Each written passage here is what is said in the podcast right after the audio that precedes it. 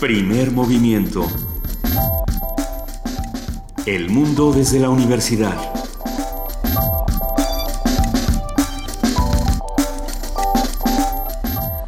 Son las 7 de la mañana con 3 minutos de este 22 de junio y estamos arrancando primer movimiento.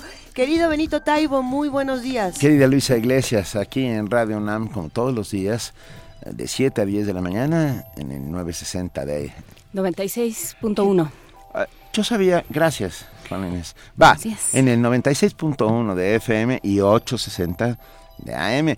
Y le damos la más cordial bienvenida a nuestra querida compañera, jefa de información, Juana Inés de ESA. ¿Cómo están? Buenos días. Hola, Juana Inés. ¿Ya se dieron cuenta que el que está quedando mejor de todos en este numerito es el secretario de Gobernación? Mejor como... En este desastre. Mejor conocido como... Eh, eh ok, sí. Muy bien. O sea, se dan cuenta de que, de que el que no ha respondido de dónde salieron los policías y por qué ha sido el secretario de Gobernación, que es el que, el que está a cargo de los policías. Vale pues, la pena esperar. Y, esperemos. esperemos al día de hoy que va a tener un diálogo. O sea, él, él ha quedado muy bien, no ha salido para nada, solo sale a decir el gobierno nos escucha. Hoy a las 5 de la tarde sucederá en, la, en Bucareli, en la Secretaría de Gobernación, este encuentro entre la Secretaría de Gobernación y eh, la Coordinadora Nacional de Trabajadores de la Educación y de la Comisión Nacional de Mediación, como la han llamado.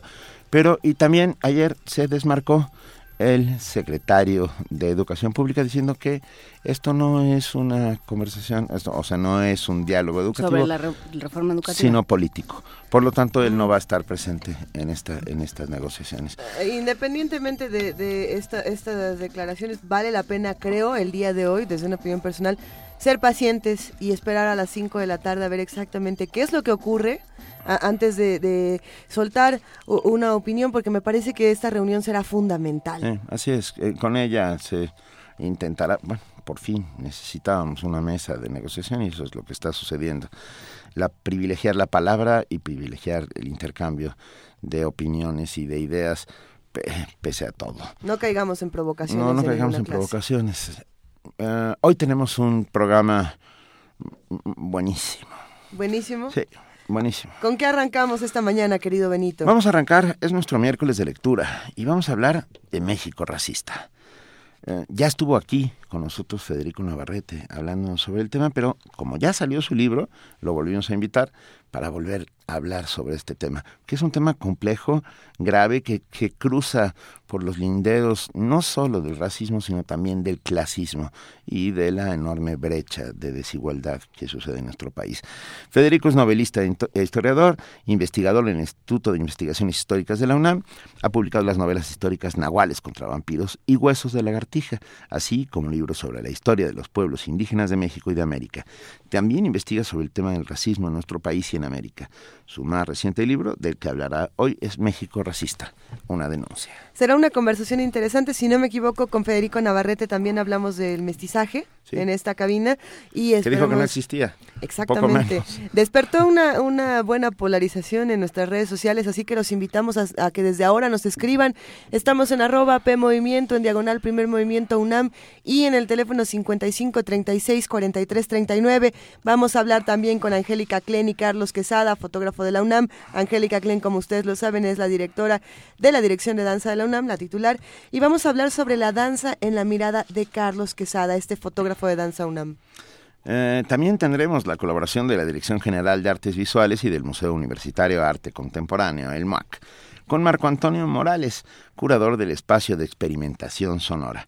Y el tema es la inauguración Interior 2 2016, una instalación sonora multicanal que muy pronto estará ahí en el MUAC, en donde está Anish Kapoor, si no lo han visto, de verdad, no se lo pierdan, es muy espectacular. Ojo con nuestra nota nacional doble, el nuevo sistema penal acusatorio ha llegado y vamos a ver de qué se trata y por qué y qué va a pasar. Vamos a hablar con Carlos Natarén, doctor en Derecho Procesal por la Universidad Complutense. Él es nuevo coordinador del Centro de Investigación de la Universidad Autónoma de Chiapas. Tendremos, por supuesto, poesía necesaria y si todo sucede como lo dictan los astros, las, las astros, me toca a mí. Ah, así que ya, ya tengo listo un poema. ¿Ya lo tienes? Sí. ¿No quieres una recomendación? puedo ¿No quieres un hashtag? puedo aceptar una recomendación, pero creo que es un buen editorial para el día de hoy. Venga, con eso nos quedamos. Entonces, vamos a cerrar esta mañana primer movimiento con una mesa muy particular. Vamos a hablar con el doctor Jorge Enrique Linares del programa universitario de bioética. Él es el director del programa universitario de bioética y va a hablar sobre la bioética hoy. Va a estar aquí en la cabina de primer movimiento de Radio UNAM, así que los invitamos a que se queden con nosotros de 7 a 10 de la mañana. Y arrancamos con una nota hecha por nuestros compañeros de información Recientes investigaciones revelan que la bacteria Wolbachia puede combatir el dengue, la chikungunya, el zika y el paludismo. Hasta el momento los estudios de campo se han hecho en Brasil y en breve se desarrollarán en México. Nuestra compañera Virginia Sánchez nos tiene todos los detalles. Por la carencia de vacunas o medicamentos, enfermedades como el dengue, chikungunya, zika y paludismo han incrementado sobre todo en zonas tropicales y subtropicales del país. En México, durante los dos últimos años se han registrado más de 3.000 casos de dengue, más de 2.000 de chikungunya y 34 de zika. Para malaria o paludismo, más de 400.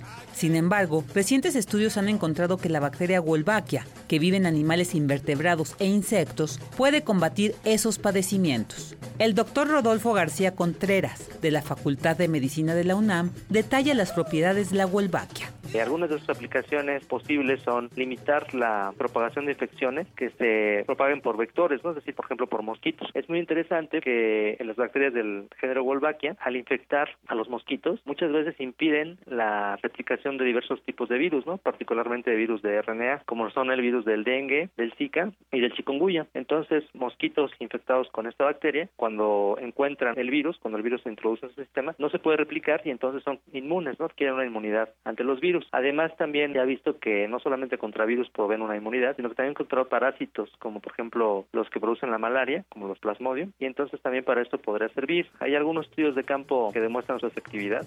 El análisis se complicó al tratar de encontrar las condiciones adecuadas para que la bacteria infectara a los mosquitos, como los del género Aede. El especialista habla sobre este procedimiento. Una vez acostumbrando a las golvaquias en líneas celulares provenientes de mosquitos y después infectando los huevecillos, se podían replicar de una manera muy exitosa y se podían propagar en las poblaciones. Y ha habido estudios de campo donde se demuestra que con la introducción de unos pocos moscos hembra infectados con wolbachia, en poco tiempo una gran parte de la población de los moscos nativos ya llevan a la bacteria. ¿no? Adicionalmente también se puede usar como una herramienta de biocontrol, ¿no? es decir, se pueden utilizar mosquitos macho infectados con wolbachia porque estos son estériles y cuando una hembra sana se encuentra con un mosquito enfermo y le transmite Wolbachia no puede tener descendencia fértil, entonces también se sabe que puede ser una herramienta útil para disminuir la población de los vectores. Hasta el momento, los estudios de campo sobre la aplicación de esta bacteria se han realizado sobre todo en Brasil, sin embargo se espera que muy pronto se comiencen a desarrollar en México. Para Radio UNAM, Virginia Sánchez.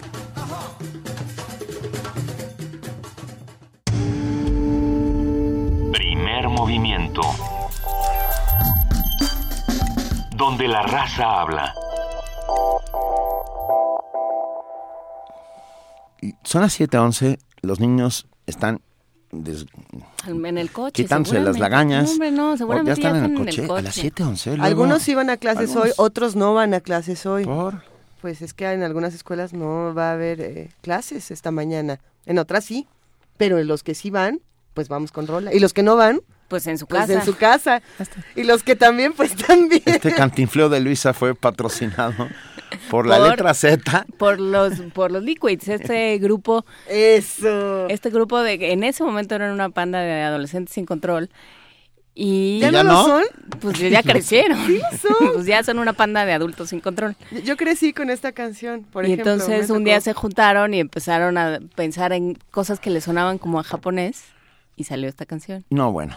Curasaibo. Curasaibo. Chicos, prepárense. Curasaibo para todos ustedes. Bueno, y también para sus papás. Para los papás está buenísima. Va. Curasaibo con The Liquids. Liquids.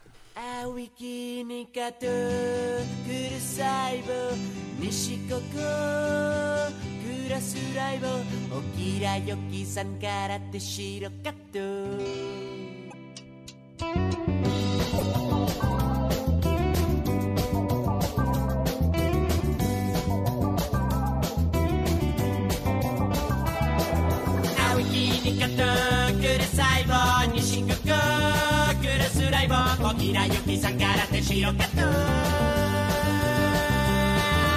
ビリロコ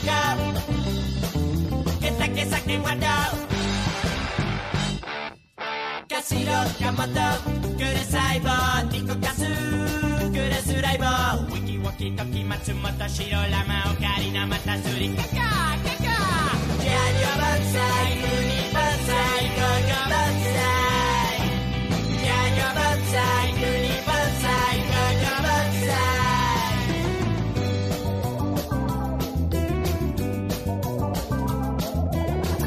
ちものちとち。くるさい棒西九九くるすらい棒おきらよきさんからてしろかと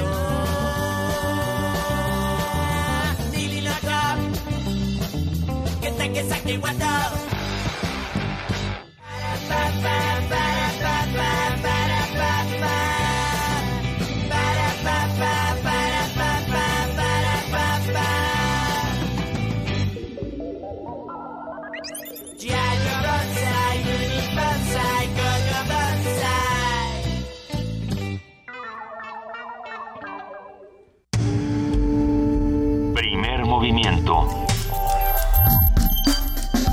Para afinar el día.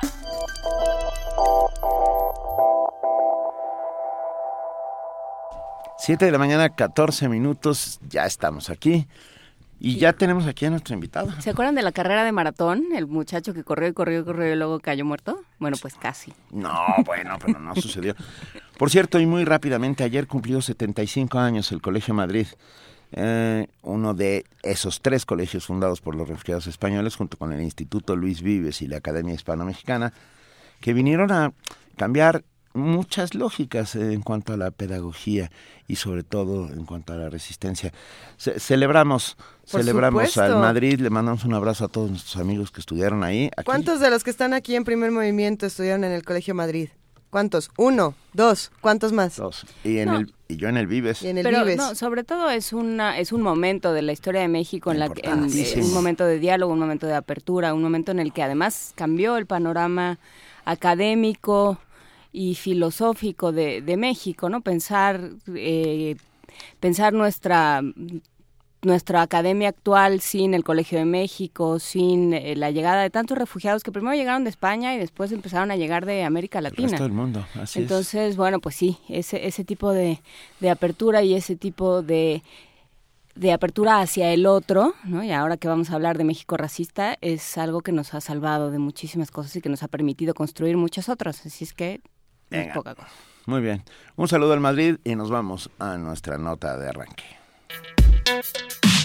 Miércoles de lectura. En México, el fenómeno del racismo es un problema que no ha logrado erradicarse. De acuerdo con el Consejo Nacional para Prevenir la Discriminación, CONAPRED, seis de cada diez personas son insultadas por el color de su piel. El 40% de los mexicanos asegura que se descarta más de empleos o servicios a personas morenas y uno de los sectores más afectados por el racismo sigue siendo, por supuesto, el de los pueblos indígenas. Pero el problema no solo son las actitudes. No tiene la culpa el indio, sino el que lo hace compadre. Por ejemplo, cásate con un güero para mejorar la raza, esa es otra. Trabajo como negro para vivir como blanco. Bueno, todas estas son frases que forman parte del lenguaje cotidiano de los mexicanos y que ponen de manifiesto una marcada predisposición discriminatoria que muchas veces es inconsciente, que ya, ya está interiorizada de una manera muy Y muchas interesante. Absolutamente consciente y absolutamente reprobable.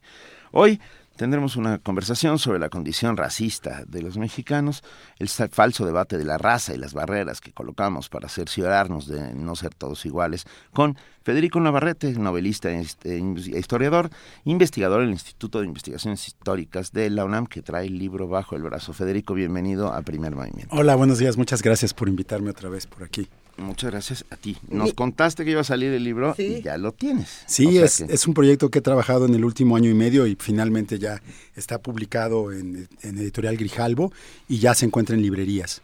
Va a haber una presentación mañana jueves a las 7 de la noche en el Museo de la Ciudad de México con eh, Carlos López Beltrán, Olivia Gal y Javier Tello. Y este los esperamos ahí a las 7 de la noche en el Museo de la Ciudad de México. México racista, una denuncia. A ver, ¿qué denuncia México racista? Pues justamente, me acuerdo que cuando estaba pensando el título, eh, había pensado el racismo en México, pero yo creo que si, cualquier, cualquiera que vea un título del racismo en México va a decir, no, yo no soy racista, ese es un problema de otros. En cambio, yo opté por llamarlo México racista y por poner la idea de la denuncia un poco para interpelarnos a todos, para que de alguna manera decirle al que vea el libro que, que haga un examen de conciencia, y eso es a lo que el libro llama, a que hagamos todos un examen de conciencia sobre nuestras prácticas racistas. Yo me quedo pensando, eh, ¿por qué necesitamos estas diferencias? O sea, históricamente las sociedades han, han tendido a esto, a decir, a establecer, hay una marca que nos hace distintos ¿no? este, en, la, en las diferentes sociedades. ¿Por qué necesitamos hacer esto los seres humanos? Bueno, creo que vivimos en sociedades que son jerárquicas, en sociedades que son desiguales, en que hay grupos que tienen más riqueza y más poder, y hay grupos que tienen menos riqueza y menos poder, y eso pues obviamente eh, genera todo tipo de diferencias. Es necesario diferenciar a, a, un, a, un, grupo de otro. El racismo, como lo conocemos hoy, yo creo que más bien se origina de la expansión europea, del colonialismo europeo, que se inició justamente con la conquista de América a finales del siglo XV y el XVI. Y justamente el racismo que se vive hoy en México eh, se inicia con la conquista que establece una distinción fundamental entre indios y españoles, uh -huh. que da más derechos a los españoles, menos derechos a los indios, que trae un, un montón de africanos que vienen como esclavos sí. contra su voluntad y que eh, establece un régimen en que las diferencias, no de raza, porque en esa época no se habla de raza, pero las diferencias de casta, las diferencias de origen, son fundamentales para definir el estatus de las personas. ¿En qué momento se empieza a hablar de raza? Raza se empieza a hablar ya más bien en el siglo XIX, cuando uh -huh. México se define como nación mestiza cuando se habla de la idea de que todos los mexicanos debemos, debemos, porque es una cosa casi obligatoria, ser de una sola raza, que es la raza mestiza, y esa raza se define como la mezcla exclusivamente de la, el componente europeo, que sería el que ocuparía el lado dominante y paternal, y del componente indígena que ocuparía el lado subordinado y femenino. Es una, es una ideología profundamente machista también. Uh -huh. el, este, y, y entonces se excluye eh, en esta definición racial, ya, y ya de acuerdo con las nociones científicas de raza del siglo XIX, en esta noción racial de la raza mestiza, se excluye de un plumazo a todos los mexicanos de origen africano, que no son parte de la mezcla, se excluye a los chinos, y eso va a derivar en eh, terribles Matanzas. violencias en contra de ellos, se excluye a los judíos, se excluye a todos aquellos que se considere que no pueden participar de la mezcla. Y ese es el segundo elemento del racismo mexicano, esta noción de que, de que todos somos de la misma raza, que es, que es, muy curioso porque yo he oído muchas veces, cada vez menos, pero ¿cómo vamos a ser racistas si todos somos mestizos? ¿no? Y esa afirmación es profundamente contradictoria, porque no somos racistas porque todos tenemos la misma raza. Entonces, es una afirmación que es racista en la misma negación que hace del racismo, ¿no? porque plantea una definición de nuestra entidad claro. que es racial, a la vez que niega que sea, que sea racista. ¿no? Pero a ver, Federico, hablas de, del siglo XIX como el principio del racismo y sin embargo me quedo pensando en el XVII con la pintura de castas, en donde se demuestra uh, quiénes son quiénes, ¿no? Negro, mm. negro con blanco mulato, este lobo, ¿recuerdas toda esta? Sí, claro que sí. Como muy cientificista, era, ¿no? Era, era con esa lógica cientificista uh -huh. un poco diciendo, uh, así son, para que no te vayas a equivocar. Era, era más bien costumbrista, ¿Era porque costumbrista? más que describir los cuerpos, se describían los vestidos y las costumbres. Uh -huh. O sea, sí, las personas, el mulato tiene un color de piel diferente que el blanco, pero lo que importa es cómo está vestido el mulato y cómo está el blanco. Eran más bien cuadros costumbristas y eran castas, no razas. Porque inclusive en los autores de estos libros y los que estaban discutiendo el problema, decían que si un español comía demasiado tor tortilla, se iba a convertir en indio. O sea, no había la idea que nosotros tenemos. La idea moderna de raza tiene una idea biológica que tiene uh -huh. que ver con filiación. O sea, un hijo de, una, de un negro es negro. Sí, ¿Por qué? Y ahora decimos porque transmite los genes. En, ese, en el siglo XIX no se habla de genes todavía, no, pues no. pero sí había la idea de herencia. Y en cambio, la casta no era propiamente heredable. Y si se fijan, aparte, otra cosa de los cuadros de castas es que todas las castas están en movimiento. O sea, nunca, eh, yo no he visto hasta ahorita un cuadro cuadro que diga hijo de español y español a español. Siempre es hijo de español y indígena, mestizo. Hijo de mestizo y de mestiza y español, pero, castizo. No. Hijo de castiza y europeo, blanco. Hay, o sea, hay este una dinámica. Y española eh, criollo. Eh, ah, sí, español, pero no es igual, ¿te das cuenta? Los hijos de las parejas siempre son un poco diferentes. Es un sistema que está en movimiento siempre. Es, es chistoso mientras esto. que la raza Ahora, tiende a ser estática. Lo que me queda clarísimo, y creo que nos queda clarísimo, es que racismo y clasismo van tan agarraditos de la mano que parecerían ser uno mismo. Yo creo que en el- ese es el, el- otra otra objeción que, que oigo con frecuencia a la idea de que hay racismo en México es que cuando describo el tipo de discriminación a la que se somete a las personas morenas, el tipo de prejuicios que hay en contra de las personas, la asociación que hay entre personas moren, entre ser moreno y ser más pobre, ser menos educado, ser menos sofisticado entre comillas, ser menos glamoroso, menos bonito, todo entre comillas desde luego. eh, la gente me dice eso es clasismo, no es racismo. Y, y bueno, el libro argumenta que el racismo se suma al clasismo que de por sí vivimos en una sociedad brutalmente desigual, en que la pobreza está peor repartida casi que en cualquier otra sociedad del mundo, salvo casos excepcionales como Sudáfrica o, o Brasil o Ruanda, digamos. Estamos en ese club, digamos. Y este, vivimos en una sociedad brutalmente desigual. Y aparte de que hay estas diferencias socioeconómicas, ah, estas son profundizadas por el racismo. El, estamos tan acostumbrados a que los pobres tengan la piel más oscura que ya asociamos automáticamente una cosa con la otra. Hace tres años en Guadalajara, no sé si conocen el caso de Alondra, eh, hablé de él en, mi, en el alfabeto mexicano racista que estoy publicando en el sitio de horizontal.mx. Eh, un, un, un transeúnte, bueno, más bien un chofer, un, un tipo que iba en un coche, un automovilista, encontró a una chica güera pidiendo limosna en la calle. Y entonces se sorprendió mucho y le tomó una foto y le tomó una foto a su familia que no eran tan güeros como ella. E inmediatamente puso su foto en Facebook y dijo, esta niña seguro fue secuestrada porque no puede ser que una Sí, güerita no. esté pidiendo limosna en la calle. Y se armó una tormenta en las redes sociales, 75 mil veces repostearon su foto, eh, llamaron a la, él, él presentó una denuncia ante la Procuraduría por secuestro, se armó un escándalo y al final llegó la policía y se llevó a la niña y a sus padres. La madre presentó un acta de nacimiento, la madre era morena y explicó que, que había tenido el, el hijo con un- la, la hijita con un gringo. Presentó el acta de nacimiento y no se la valieron, le hicieron prueba de ADN y no se la valieron y la tuvieron separada de su hija durante nueve meses porque supuestamente era una mala madre y no sé qué. Pero el, el origen de todo esto es que ver a una niña limosnera güera causa escándalo. Cuando ver miles de niños limosneros morenos Es no nos importa. Nos, Está nos- nos normalizado, parece normal, está está invisibilizado. naturalizado. normalizado e invisibilizado. es- Es- esos son los efectos del racismo. El racismo invisibiliza, ¿Eh? el racismo naturaliza. O sea, cuando vemos, cuando asociamos que ser moreno es ser pobre, de alguna manera estamos a- aceptando también que es culpa de los morenos, ¿no? Claro, es pobre porque es muy fácil decir es pobre porque es moreno. Y entonces ya no es mi problema, ¿no? Es problema de él por ser moreno, es problema de él por tener poca educación, por ser flojo. Y ya es muy fácil que, que- que le echemos la culpa a la gente de una condición socioeconómica que, que es resultado de un sistema. Pero eso ya es, eso, eso linda con la frenología. O sea, claro, es asesino. Eso es asesino porque mira cómo tiene el cráneo. Claro que es un asesino. ¿no? Pues, Pues, sí, sí, y, cuando, ¿no? y cuando decimos simplemente esta es bonita porque es güera, también linda con la frenología, ¿no? Tenemos una definición de la belleza que está también con- que es profundamente racista, ¿no? Vean un casting de publicidad o vean la televisión y ahí se ejerce un apartheid auténtico en el que solo tienen acceso las personas. Tienes razón, la televisión es el terreno del apartheid mexicano. Completamente. Es que qué interesante esto que Sí, acabas pues tú, de, tú de ve, decir. este, tú pregúntale a las actrices mexicanas, ¿no? Este, me vienen varios rostros a la cabeza, ningún nombre, por supuesto, pero todas estas mujeres a las que siempre les ha tocado ser, Sirvientas. ser la, la sirvienta, ser la curandera, Ana, Ana Ofelia Morguía, una espléndida actriz que es eh, morena ah, y la cual ha sido eso, ha tenido montones de papeles de, de la tía la tía del, Del pueblo, pobre, de la sí. tía del pobre, este, no, no, no, no, ¿Se, ha, ¿Se ha vuelto más violento este discurso racista en los últimos años? Yo creo que sí, justamente porque yo creo que todavía cuando la, la, la idea esta del mestizaje, la leyenda del mestizaje estaba en su auge, se, el- el- el- desde el Estado, los muralistas, la literatura promovía ciertas imágenes positivas de, de ser mestizo. Pero eso en los últimos 50 años ha desaparecido, ¿no? Y lo que nos queda es más bien una dictadura de, la, de los medios de comunicación privados, de la televisión y de la publicidad, que ejercen este racismo del que hablábamos, ¿no? Entonces yo sí creo que en los últimos 30, 40 años se ha hecho mucho más explícito el racismo en México. La exclusión de las personas morenas de, de los ámbitos de la publicidad, de los ámbitos de los medios de comunicación, es brutal y eso invisibiliza a, a la población nacional. y condiciona.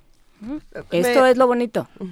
Ah, se acabó. Yo me Es- pregunto, ¿por qué no, nos insulta o nos ofende más el racismo cuando viene de otros espacios que cuando viene de los nuestros? Es decir, eh, por ejemplo, si tomamos las noticias de, de los últimos días, ¿no? Y decimos, no, bueno, es que Trump es un racista, Trump es el villano, el verdadero villano. No nos estamos fijando quizá de los discursos racistas que se están ejerciendo dentro de nuestro propio país. Bueno, yo creo que obviamente todo el mundo prefiere ver la, la, la, paja en el ojo ajeno que la viga en el propio, en primer lugar. Y por otro lado, creo que durante demasiado tiempo en México hemos ejercido este discurso de negación del racismo. Sí. Decir, no, el racismo es peor allá. No, por ejemplo, cuando hubo un escándalo hace 10 años por, por una estampilla conmemorativa de Memín Pinguín, Así que es Claro. esta figura afromexicana, que claramente la, la manera en que se le dibuja es abiertamente estereotípica. Y eso, por ejemplo, en Estados Unidos es inaceptable, porque la representación estereotípica, caricaturizada de las razas es ofensiva y ha sido históricamente ofensiva. Bueno, cuando, cuando en Estados Unidos criticaron que llegaban cartas con la estampilla esa y decían que esa carta era racista, salieron nuestros más grandes intelectuales a defender, no, que en México, ¿cómo vamos a ser racistas? En México somos bromistas, somos simpáticos, queremos mucho a, Pen- a Pinguín, aunque sea negrito.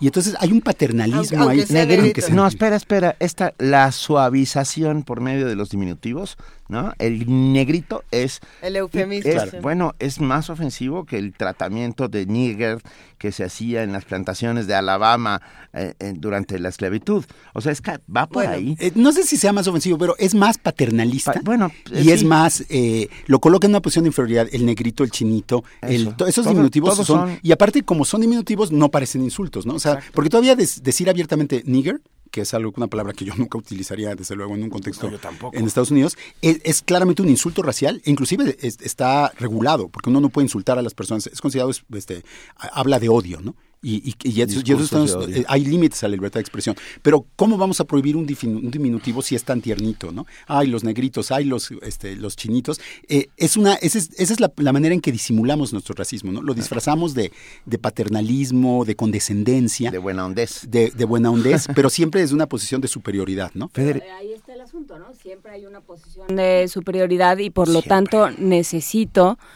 hacerme consciente, o sea, como demostrar que lo sé, pero a pesar de ello tengo la suficiente estatura moral como para aceptarlo y decir, pero me, pero me dan mucha mi- mucha ternura los negritos.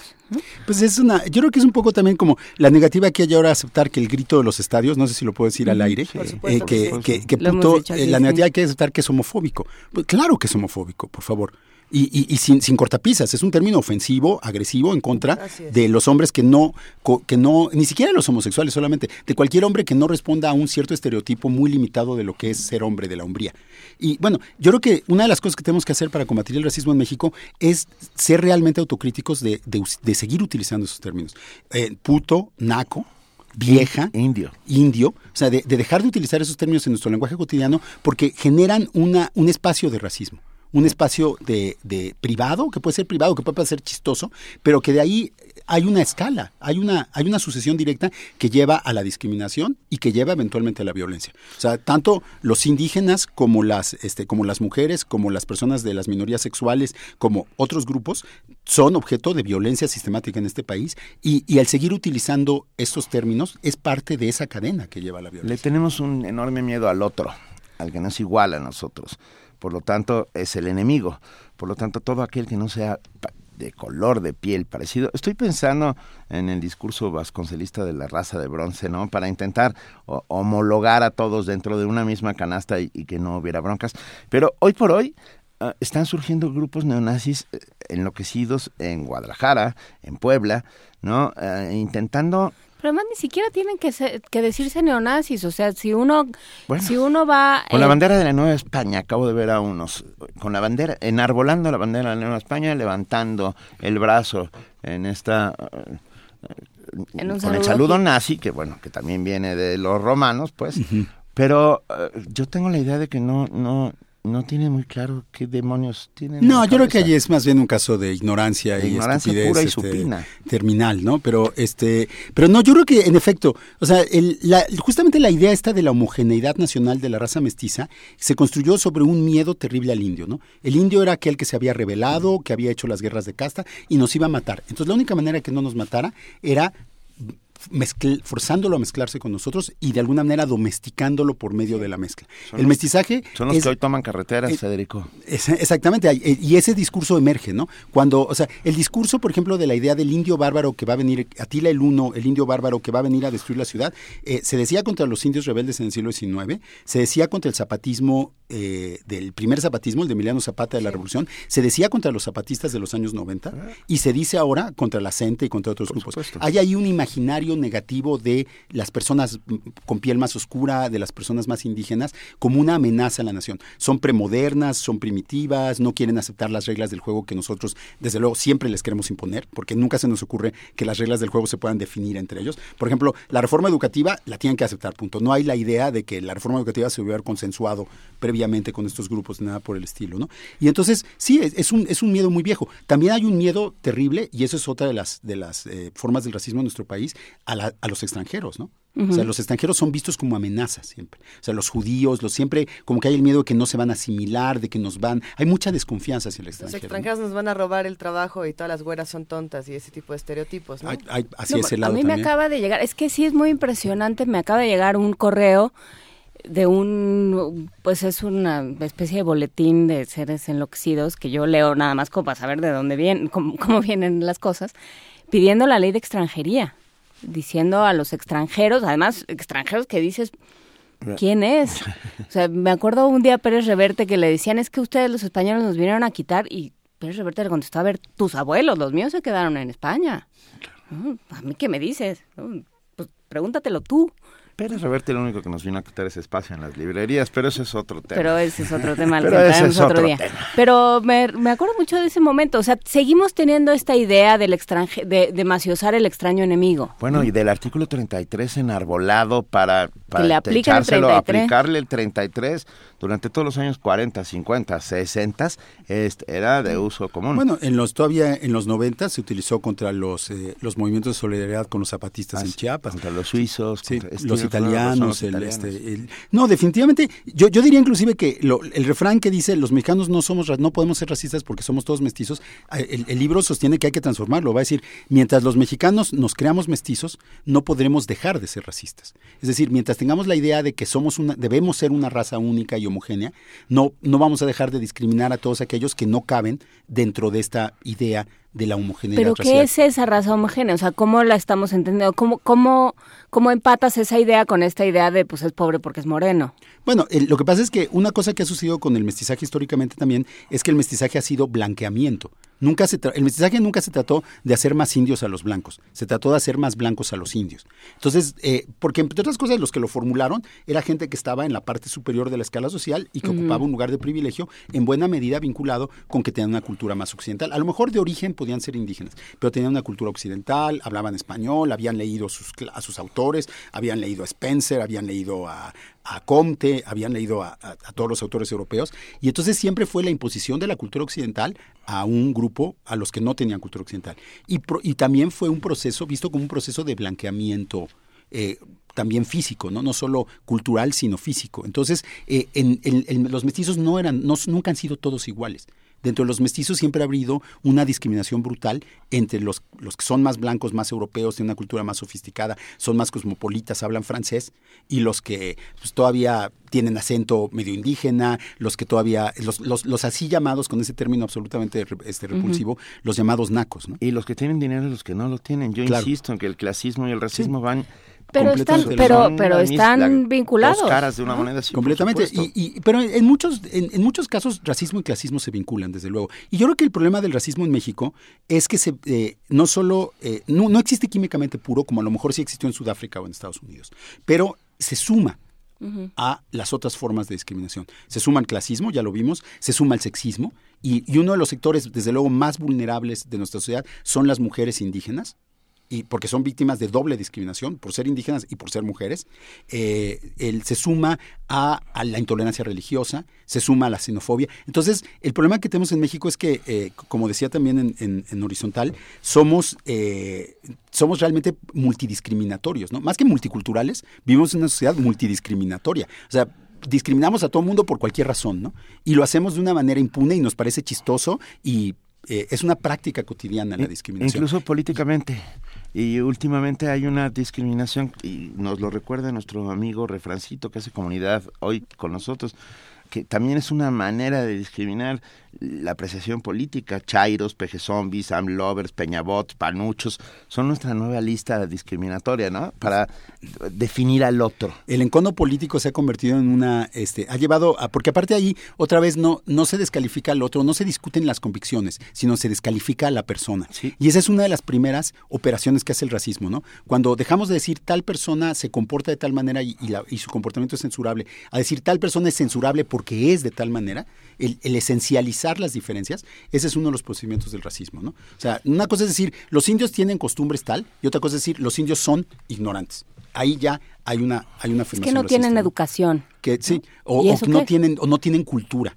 Se bueno, dice, ¿no? es que si piensas, por ejemplo, en un esfuerzo eh, como las como las lecturas clásicas para niños que edita Vasconcelos, Sí. pues era un era un esfuerzo por blanquear, ¿no? Decir, o sea, y lo dice en el prólogo. nos- si nos vamos a insertar en la modernidad, necesitamos conocer Molière, por ejemplo. la Iliada, la Odisea, el Ramayana, todas las cosas, porque dice, los niños europeos tienen la ventaja de que conocen estos, estos textos y los niños mexicanos no. Y entonces lo que tenemos era- que hacer Era, era, eso se hacía en todo el mundo entonces. Claro. La cosa es que, que la pregunta es si, si se sigue haciendo ahora, ¿no? O sea, una cosa es lo que, lo que significó la ideología del mestizaje a principios del siglo XX como una ideología modernizadora, que aparte estaba vinculada finalmente a un régimen social que estaba mejorando la vida de buena parte de la población, que estaba repartiendo servicios sociales, que estaba dando mayor educación, que estaba mejorando la vida de las personas. Ahora que el gobierno hace 20 años que abandonó cualquier interés por mejorar la vida de la población. Ahora que lo que único que tiene que ofrecer el régimen es desigualdad y violencia, el racismo se ha vuelto mucho más peligroso. Porque ya no es un racismo integrador. Finalmente, el del mestizaje, con todas sus fallas, eh, buscaba integrar. En cambio, el racismo actual que se practica en los medios de comunicación, todo eso, lo que hace es que invisibiliza y excluye, ¿no? O sea, finalmente, esta masa de personas que no son suficientemente bonitas, que no son suficientemente ricas, sofisticadas, que no son suficientemente blancas, y ahora también, según algunos, que no son suficientemente democráticas, que no son suficientemente educadas, todo eso, están destinadas a la exclusión. y No hay nada criminaliza también. ¿no? O ¿Eh? sea, no solo invisibiliza y, y normaliza una situación, sino que también criminaliza. También hay una idea de, híjole, hay que tener cuidado, Sí, porque seguramente, como el, el caso que nombrabas, ¿no? Esas personas morenas ro- se robaron a esa niña. hay que, este, hay una cosa que el, el libro realmente decidí, después de pensar estos temas durante muchos años, me pareció importantísimo escribir este libro. Eh, el- decidí escribirlo después de los eventos de finales de 2014, de la, de la desaparición, bueno, de los actos de violencia y la desaparición forzosa contra los 43 estudiantes de Ayotzinapa, porque me pareció que eh, el tema de, yo creo que hay un vínculo también muy fuerte entre la violencia que ha vivido nuestro país en los últimos años y el racismo. Y ese vínculo eh, tiene que ver con la invisibilización. Yo no creo que las víctimas de la violencia sean víctimas de la violencia por su color de piel. Pero lo que sí yo creo es que el hecho de que la mayoría de la población ya ha sido invisibilizada y excluida hace, uno, que sea más fácil matarlos, y por eso hemos encontrado estas, es- hacemos estos hallazgos macabros de fosas comunes, fosas clandestinas por todo el país, de gente que fue matada sin que nos enteráramos siquiera, y hace que su muerte importe menos. Claramente no le importa al Estado. El Estado hace mucho que dejó de responsabilizarse por la seguridad física y por la vida de la población, y lamentablemente tampoco le importa a la sociedad. Dejamos que masacren a nuestro, a nuestro alrededor a personas. ¿Pero ¿Por qué, de- ¿Por qué permitimos eso? Porque ya eran invisibles en vida. Yo creo que el racismo mexicano, eh, y eso es lo más serio, se está volviendo asesino, se está volviendo letal, porque genera indiferencia, porque genera invisibilidad. Creo que el caso de los, de los 43 muchachos de Ayotzinapa fue excepcional, porque lo que lograron sus compañeros y sus, y sus familiares fue precisamente romper la invisibilidad, ¿no? Al ponerles rostro, al enseñarnos las fotos de cada uno, al darnos los nombres, al decirnos es hijo de tal, es hermano de tal, es papá de tal, nos demostraron lo que debíamos saber de todas las demás víctimas. Todas las demás víctimas tienen nombre, todas las demás víctimas tienen rostro, todas las demás víctimas eran hijos de tal, papás de tal, hermanos de tal, pero eso a nadie le importaba, ¿no? Entonces, al darle tal visibilidad a los 43, creo que eh, nos, a mí al menos fue un, para mí me sacudió la conciencia de una manera muy profunda y me hizo pensar, bueno, ¿por qué, hemos, ¿por qué permitimos que mataran a los miles de mujeres que mataron en Juárez? Pues porque ya eran invisibles en vida, ¿no? Porque eran pobres, porque eran marginales y porque tenían la piel más oscura. Eh, ¿Y por qué permitimos que mataran a los migrantes en San Fernando? Por lo mismo. ¿Por qué permitimos que mataran a, a, lo- a las personas en Tlatlaya? Por lo mismo, ¿no? Hay una ¿Por qué invisibilización de la gente que, que, que cañón. ¿Por qué seguimos permitiendo que el seguro social esté depauperado? pues ¿por qué no nos toca a nosotros? Exactamente. Hay otra vez clasismo y racismo, ¿no? Y, y hay otra cosa que yo creo que, este, que, que es peligroso de esto, y es que el, pues, el, o sea, el problema de- del racismo es esta, esta indiferencia que nos genera, ¿no?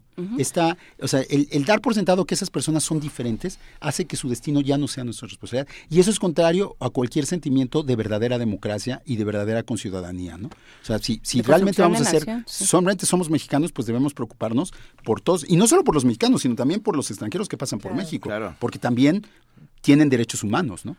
México racista, una denuncia de Federico Navarrete, se presenta mañana a las siete y media A las 7 de la A las noche, a las siete. 7 en punto, en el Museo de la Ciudad de México.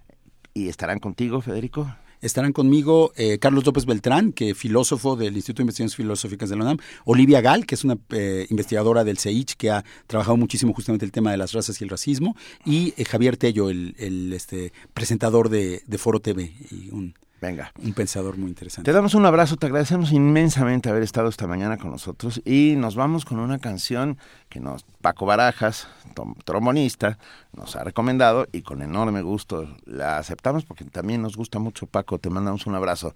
Salta para atrás con Maldita Vecindad y Los Hijos del Quinto Patio. Gracias por invitarme. Gracias. placer. Y la canción que viene la queremos dedicar en contra de todo el racismo y en apoyo a todas las comunidades indígenas durante estos 500 años en México. Esta canción se llama Salta para atrás. Va.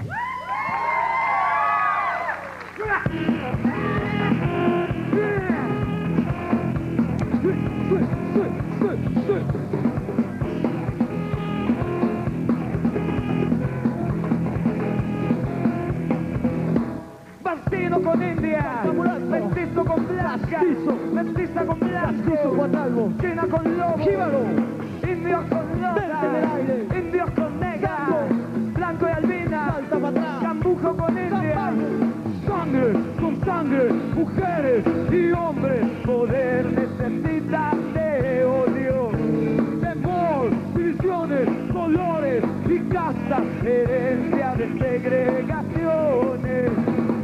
Mestiza, mestiza con blanco, blanco mulata, blanco con negra, lobo con negra, blanco con negra, indio mestizo, mestizo con blanca, sangre con sangre, mujeres y hombres, poder necesita de odio, temor, divisiones, colores y castas, herencia de segregaciones, herencia de segregaciones.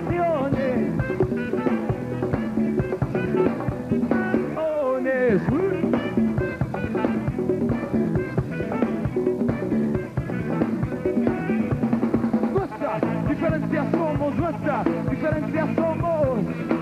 No hay pureza. Nuestras diferencias somos, nuestras diferencias somos. No hay pureza, no hay pureza, no hay pureza.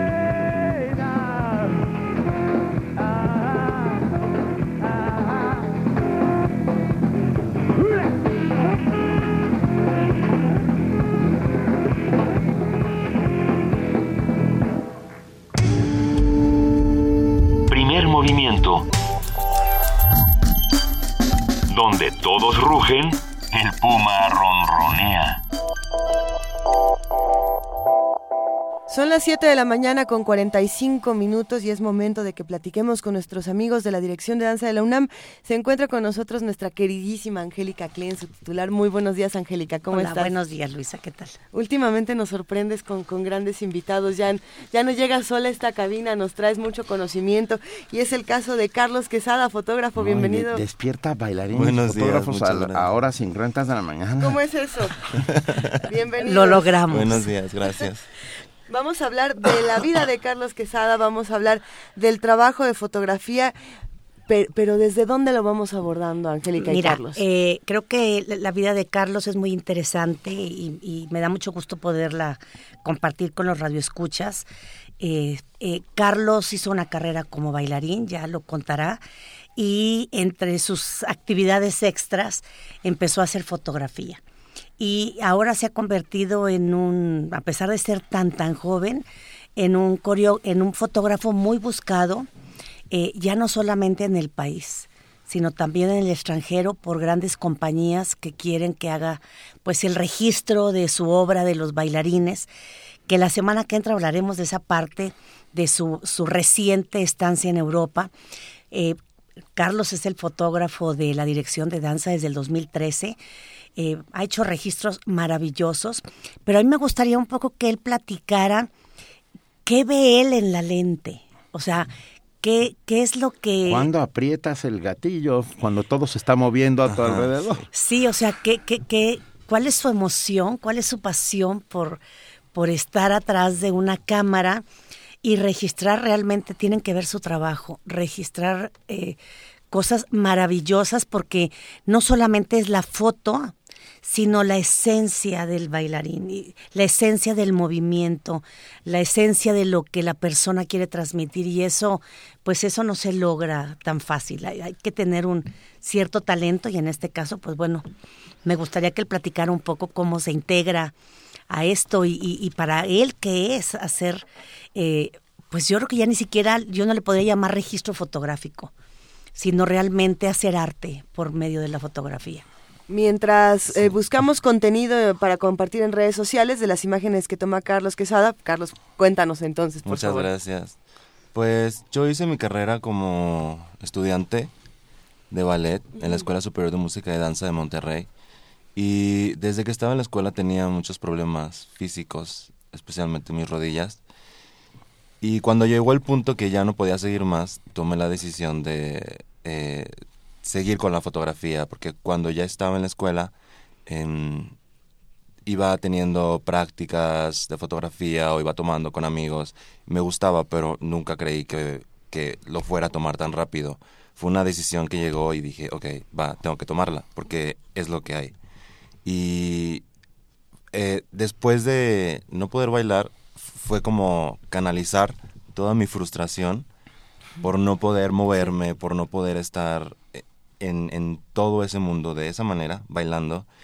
Y cuando, cuando fotografío, cuando estoy, no sé, con una compañía, con bailarines, en sesiones fotográficas, sea lo que sea que esté fotografiando, siento que yo soy la persona que está bailando, que, eh, lo, o sea, de verdad lo siento.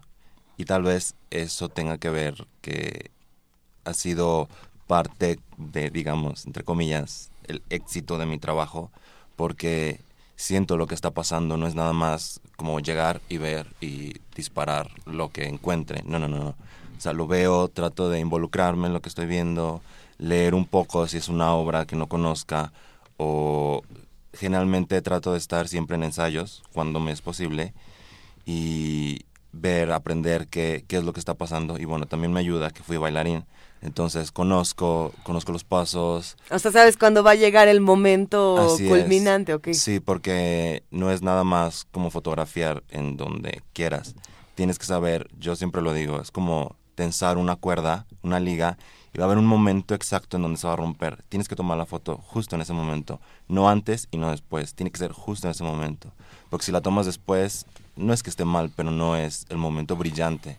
Ya sea, no sé, de un salto, de un paso, de una transición, de un movimiento tiene que ser justo en ese momento, porque si no se pierde la fuerza y, y bueno, aparte también tienes que, tienes que saber los ángulos de los bailarines, qué ángulos se ven bien, qué ángulos no se ven bien, eh, conocerlos también a ellos.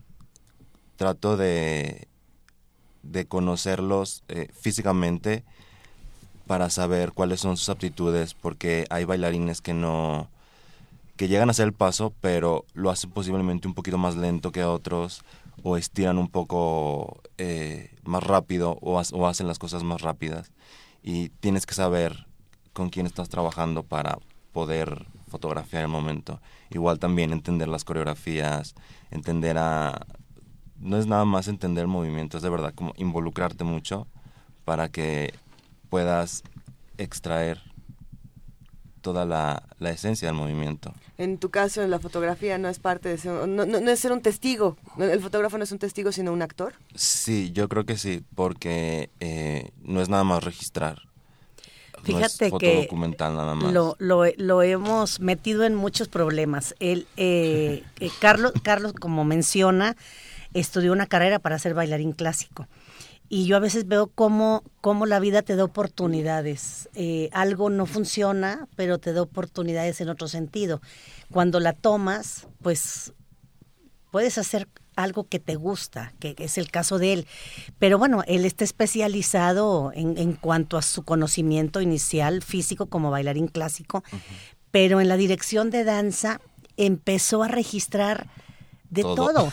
O sea, hip hop, danzas árabes, jazz, hawaiano, taitiano, este, folclore. Entonces, bueno, ha sido ha sido un aprendizaje eh, importante, no solamente en lo que es su especialidad, sino en, en abarcar a la danza En general. en general, ¿no? Este, lo, lo interesante de su fotografía, como, como, como les comento, es que va más allá del cuerpo. Va más allá del cuerpo y eh, pues bueno, por ahí les podrán compartir. eh, o sea, ha tenido ahorita la posibilidad de fotografiar a, a grandes, grandes, grandes bailarines, pero eh, también en el sentido de la danza amateur, la danza semiprofesional, no solamente la danza profesional, eh, les logra sacar pues como el alma. ¿Cómo- y eso es interesante, ¿cómo te preparas? O sea, cuando llegas a una, a una presentación o a, a algo que vayas a fotografiar, ¿en qué momento, porque es una cosa del estómago casi, ¿no? Sí. ¿En qué momento sabes es ahorita? O sea, ¿qué, qué, qué te hace fijarte en un bailarín, en un momento? ¿Cómo? Pues mira, eh, cuando, cuando es ballet ya yo lo tengo muy claro, pero por ejemplo, en todas estas funciones que tomo en la dirección de danza, em, me tocan muchas cosas de danza amateur, de todo, de Ujú. todo, de todo, de todo. En la dirección pues somos muy incluyentes y hay de todo. Entonces es fijarte realmente qué es lo que está pasando y bueno, ver, ver qué es lo que con, con quién estás trabajando, ¿no? Y pues es de verdad involucrarte, no es nada más no sé, es algo que siento. O sea, llego Sí. y, y tengo que estarlo sintiendo porque hay momentos que estoy o muy cansado o no he dormido o tengo mucho trabajo o estoy en otro, en, en mi, mi cabeza está en otra cosa y siento que no estoy haciendo un buen trabajo, entonces digo, ok, ah, concentración, tienes que sentirlo de verdad para poder fotografiar. Y, y, y bueno, en el caso de mi fuerte, que es el ballet, pues ya es el conocimiento que tengo por mis estudios. El, el ballet, perdón. No, no, Carlos, me quedé pensando, yo sé que no eres bailarín eh, por, por todo lo que nos has contado, pero ¿bailas? Quiero decir, ¿En la vida? los sábados. Ah, sí, claro, me encanta bailar, sí. O sea, no sé, eh, el movimiento sigue dentro de ti. Sí, lo siento todavía. Y justo eh, cuando me ve gente trabajando, se quedan como, uy, ¿qué estás haciendo? Porque no sé, está pasando algo y yo estoy tarareando lo- la, la música. Me estoy moviendo con la cámara y dicen, como que no es muy normal que estés haciendo eso. ¿No se te mueven las fotos? Y yo no, lo tengo creo que, que, sentir. creo que la es, eh, eh, creo que ahí es donde donde de alguna manera hay como un sello distintivo en la fotografía que no solamente se convierte en un registro sí Es mucho más eh, que un registro. que sí eh, finalmente termina siendo un arte Claro. Verdad y este y bueno me gustaría que para antes de que de que pudiéramos cerrar eh, eh, Carlos empezó a hacer un proyecto muy interesante que se llama The Male Dancer Project. The Male Dancer Project. Ujú. Ok. Para los bailarines más, bueno, los hombres. Así los es. varones. Que ya tiene pues bastante presencia ahorita en redes sociales internacionales de blogs, en páginas, en revistas de danza, Dance Magazine, Ponte Magazine. Eh, yo lo hice porque siempre hubo un poco un... ah, los hombres se quedaban atrás dentro del ballet hab- siempre se eleva la figura de la bailarina, siempre pasa así, en el ballet específicamente. Entonces, pues yo al ser hombre y era bailarín de ballet, eh, sabía que necesitaba que hubiera algo que nos pudiera levantar y como elevar otra vez a la figura masculina, porque ya se tenía un poco perdida. En muchos años atrás eh, hubo bailarines en el mundo que levantaron la figura del hombre. Nureyev, Baryshnikov. Nureyev, Baryshnikov, desde esa época. Entonces se fue perdiendo un poco y otra vez se cambiaron los roles. Siempre fue la bailarina arriba. Y al crear esto, para mí es eh, crear imágenes contemplativas. No precisamente tengo que estar explicando algo, pero es elevar al, el cuerpo, el físico del hombre para que se vea y que se vea el potencial. La, ¿Quiénes son? la próxima semana vamos a platicar de este proyecto que, que tienes entre manos y de las fotografías que has tomado no solamente en nuestro país, sino O sea en que Europa. tienes que volver. Tendrás que volver la próxima La semana. próxima semana. Pero A la misma gustaría- hora. A la misma hora. Me gustaría plantearte esta pregunta de si la fotografía, ya para la próxima semana, para, Para la la próxima próxima, se la semana, lo estoy Ok. aclarando. Eh, ¿Cuál es el espacio del error en la fotografía, eh, eh, sobre todo en el ballet que persigue la, per- la, perfe- la perfección absoluta? ¿Cuál es el espacio del error y de- del mismo cuerpo equivocándose, el mismo fotógrafo equivocándose? Pero lo platicamos la próxima semana, querido Muy Carlos bien. Quesada, qué placer Muchas que nos hayas gracias. acompañado. Gracias, Angélica Un gusto como siempre. Y bueno, la danza es un derecho de todos, para hombres y para mujeres. Eso. Venga. Muchas gracias a los dos, de verdad. No, nos vamos al corte con esta nota. Más de 70 millones de adultos en México no pueden ahorrar ni tener un crédito, así lo revela la encuesta nacional de inclusión financiera 2015.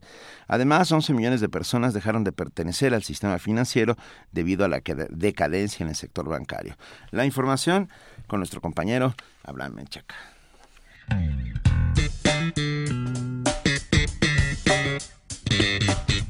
En México, 33 millones de adultos tienen cuenta de ahorros. Sin embargo, más de 70 millones no ahorran ni tienen créditos y quien lo hace, en su gran mayoría recurre a medios informales. La encuesta nacional de inclusión financiera 2015 reveló que en los últimos tres años dejaron de formar parte del sistema financiero 11 millones de personas a través de cuentas o tarjetas de nómina, ahorro, de cheques de inversión o de pensión. El 50% dejó de tener una cuenta porque dejaron de trabajar, 10% por una mala experiencia con la institución financiera y otro 10% porque no utilizaba su cuenta. Escuchemos al maestro Juan Carlos de la Vega, académico de la Escuela Nacional de Estudios Superiores Aragón. En los últimos años ha venido habiendo una decadencia en el sector bancario, eh, sobre todo en lo que es la banca tradicional, ya que los servicios las tasas de interés han dejado de ser atractivas a las personas. Otro problema, el nivel avance tecnológico, el uso de, de la intranet, pues que no todo el mundo tiene el acceso y que básicamente la banca está enfocando mucho estos servicios. Eh, las cuestiones de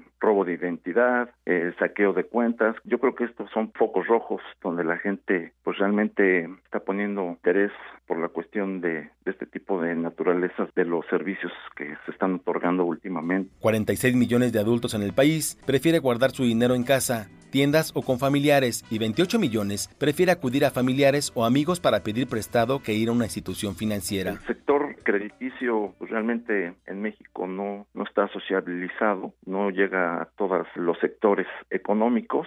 En la banca hay un nivel de de análisis de riesgo muy importante en donde pues eh, un sector el sector más desfavorecido prácticamente no tiene oportunidad de, de poder llegar a estos servicios.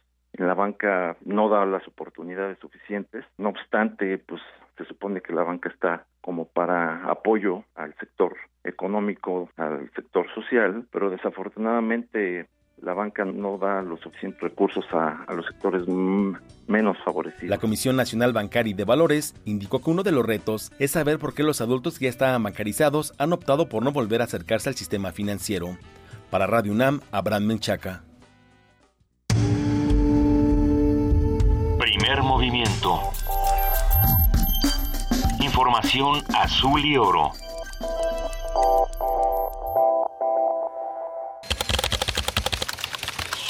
Corte informativo. La UNAM.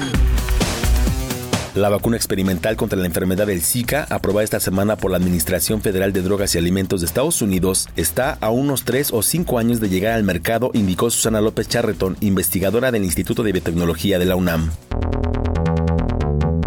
Nacional.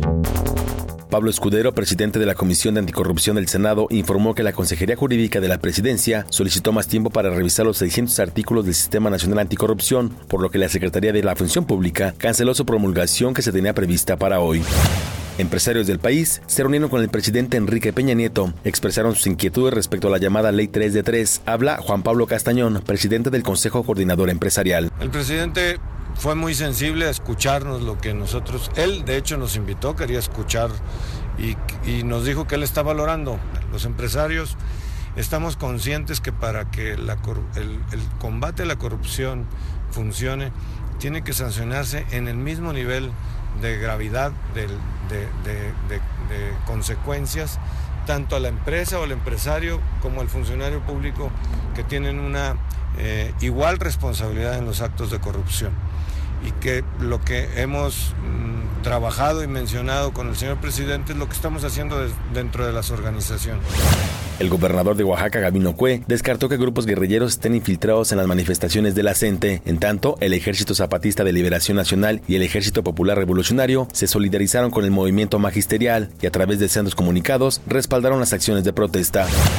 A través de una carta difundida en redes sociales, intelectuales y miembros de la sociedad civil condenaron los hechos violentos de Nochixtlán, pidieron al gobierno federal y a los maestros disidentes cesar las agresiones e inicien el diálogo. Entre los firmantes se encuentran los escritores Elena Poniatowska y Juan Villoro.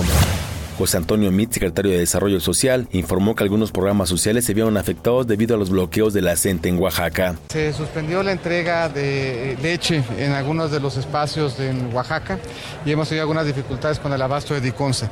Esperamos que esto se regularice, pero el día de ayer y el día de hoy en ambos casos eh, sufrieron alguna afectación que dificultó el abasto tanto de leche como de Diconsa. Distinto de eso, no hay ningún otro programa que esté siendo suspendido. Carolina Monroy asumió la presidencia nacional del PRI en sustitución de Manuel Fabio Beltrones. El partido señaló que la renuncia del exdirigente es irrevocable.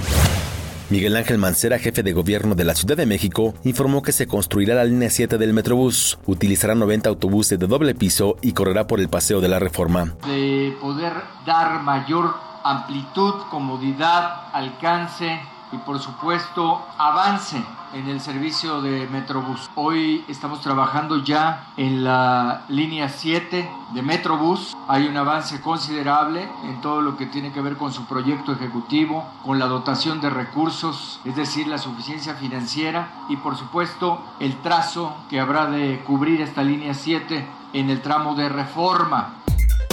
Economía y finanzas.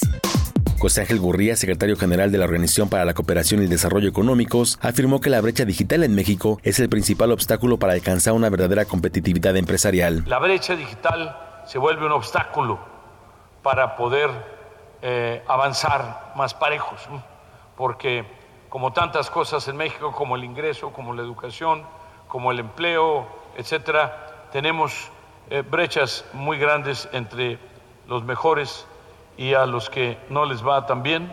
Y en el caso de la economía digital esto no es una, no es una excepción. Internacional.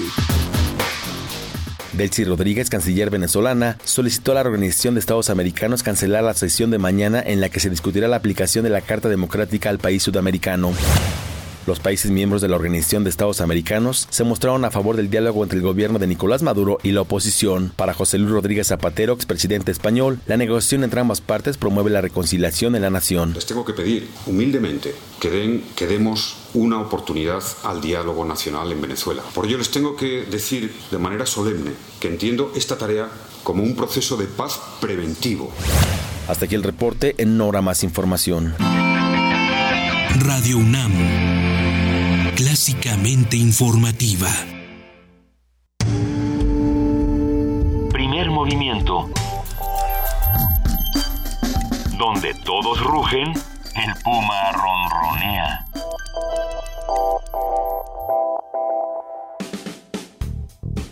Nuestra universidad impulsa el talento mexicano.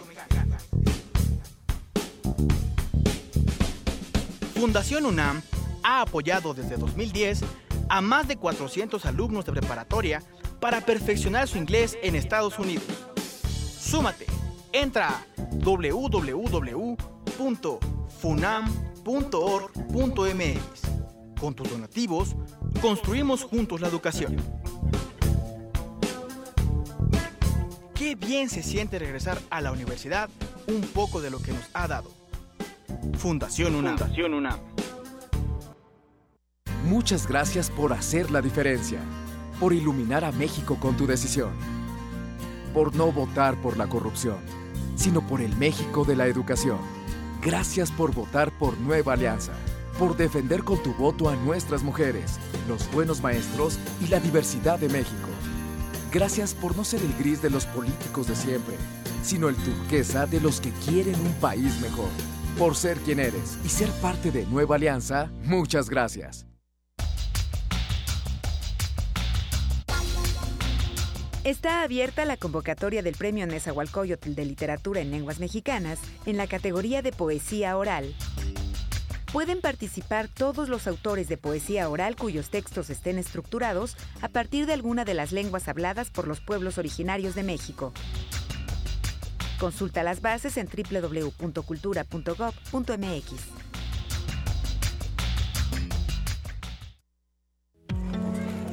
Propaganda casera, mil pesos.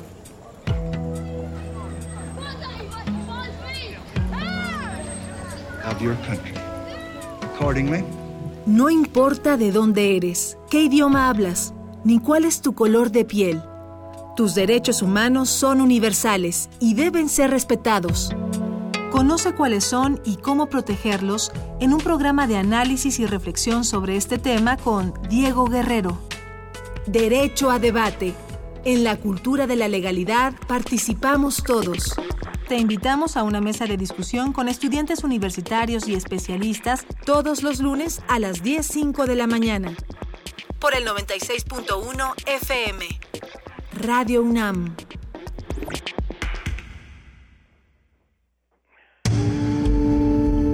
Primer movimiento. Donde la raza habla.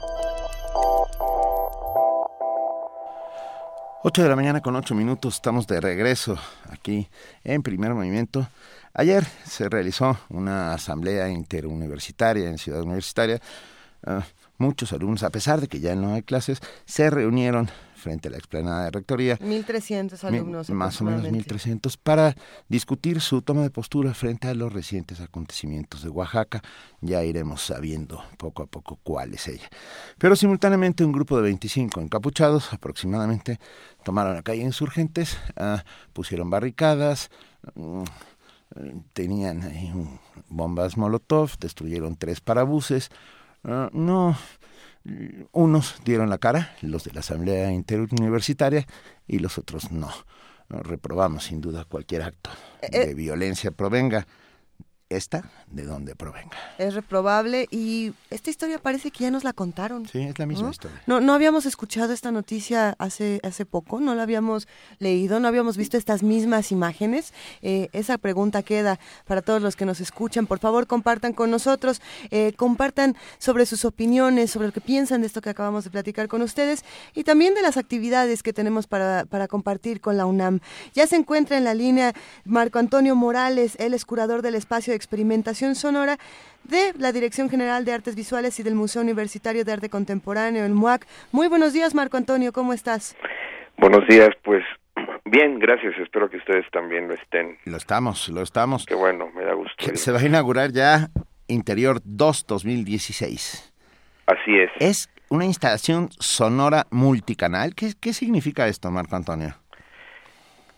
El, la- el carácter de, de instalación eh, reside en que es una pieza de arte que se está reproduciendo de una en, en un, en un formato fijo, es decir, hay como una una serie de, de parlantes, de bocinas que están ahí y que hacen el componente, digamos, ah, es- escultórico, de la, visualmente escultórico de la, de la pieza, porque, digamos, de, un- de una manera un poco más ampliada, podemos, el, el sonido también es, es- ocupa espacio, ¿verdad? En ese sentido se, hermana o se vincula o se podría vincular con, con lo escultórico.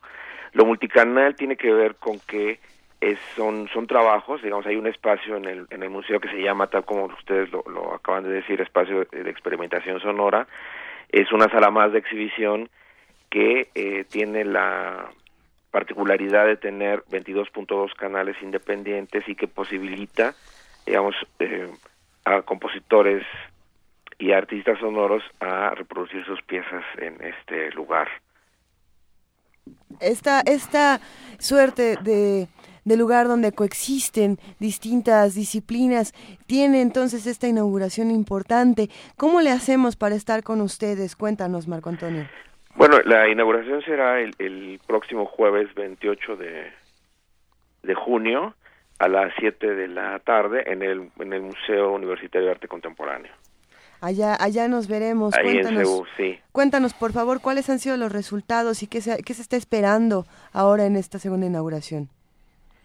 Eh, pues estamos esperando que es, es, es un trabajo de investigación del artista Rogelio Sosa. Digamos, él, él, él ya, ah, entre otras piezas, tiene una que se llama Interior y parte de esta eh, de, sus, de sus premisas o de, estos elementos que a él le interesa investigar y sobre los que ha, ha continuado trabajando y cuyo ah, resultado ha sido esta, esta este segundo momento de interior es, es recrear un espacio, digamos, eh, por eso eh, lo, lo interior, pero también, digamos, un, un espacio físico, un espacio arquitectónico, pero también una, una manera de, de que, y que este mismo espa- espacio funcione de lugar para, un, para una introspección, digamos, a partir de una serie de grabaciones de, de personas, en este caso de una, de una opinión sobre su sentido de lo que está pasando actualmente en México sin restricciones de tiempo ni de contenidos. Y a partir de esta materia prima entonces Rogelio los trabaja eh, electrónicamente para crear una eh, una composición a voces digamos una especie de coro pero no en, no en este sentido que normalmente uno se imagina cuando oye eh, oye coro sino en, en- sino en, en, en una pieza eh, que usa la voz como materia prima y cuyo resultado digamos sería como una invitación al público a tratar de eh, a, a partir de este espacio creado es profeso para solamente escuchar eliminando cualquier elemento visual tratar también de eh, de reflexionar acerca de lo que se está escuchando En ese sentido, Marco, ¿cuál es la importancia entonces de los paisajes sonoros? Eh, lo digo porque recordamos muchos lo que ha pasado, por ejemplo, en el Museo de Arte Moderno con, con este tipo eh, de experimentación. También recordamos, por supuesto, lo que se hace en el MUAC. Y yo me quedo pensando en la importancia de, de estas metáforas sensoriales que se realizan cuando coexiste un paisaje sonoro, no solamente eh, en la radio, por ejemplo, que es este Claro. medio que utilizamos, sino también en un lugar donde llegas y te absorbe por completo desde la arquitectura, el sonido, toda, toda esta experiencia. Bueno, el, la, importancia del paisaje sonoro en, en, un sentido, digamos, eh, amplio, pues es, es, am, es, muy importante. Por un lado, eh, digamos, esta, el, esta experiencia estética que uno puede tener al, al- al tener la, una escucha más ampliada, de poder disfrutar o de percatarse de lo que sucede alrededor de, de, nosotros, eh, acústicamente hablando, así desde la ciudad, el, el, campo, eh, en fin, hasta, digamos, estos elementos de, que muchos artistas sonoros ocupan y que procesan para tener otro tipo de composiciones, ¿verdad? El caso del, del espacio de experimentación sonora permite sustraerse, digamos, al visitante de todo este paisaje que está alrededor del museo y- y de, su, y de su interior, dependiendo, digamos, de la de la cantidad de, visitantes que tengamos, para dedicarse exclusivamente a escuchar una pieza que en este caso tiene que ver con, con, un, con el sentir de una diversidad de personas sobre lo que está sucediendo en México actualmente. Interesante, sin lugar a dudas, cuando el arte se convierte en parte de la realidad y al mismo tiempo la transforma. A partir de mañana, ¿nos decías? No, a Marco? partir de la próxima semana. De la próxima, ¿a ¿Qué día se inaugura? La... Se, se inaugura el jueves 28 Ok. a las 7, a las 19 horas. De ahí los esperamos para que nos acompañen. Estoy seguro que habrá cosas que pensar también a partir de esta propuesta y que disfrutar porque seguramente hay como habrá como momentos muy abstractos que nos permitirán digamos remitirnos a otros a otros Claro. momentos que no necesariamente tengan que ver con lo que está sucediendo. en- Venga, a partir del próximo jueves 28, Interior 2 2016, instalación sonora multicanal en el Museo Universitario de Arte Contemporáneo. Así es. Muchísimas gracias, No, Marco. Gracias a ustedes. Un abrazo. Un abrazo. Hasta luego. Primer movimiento. Escucha la vida con otro sentido.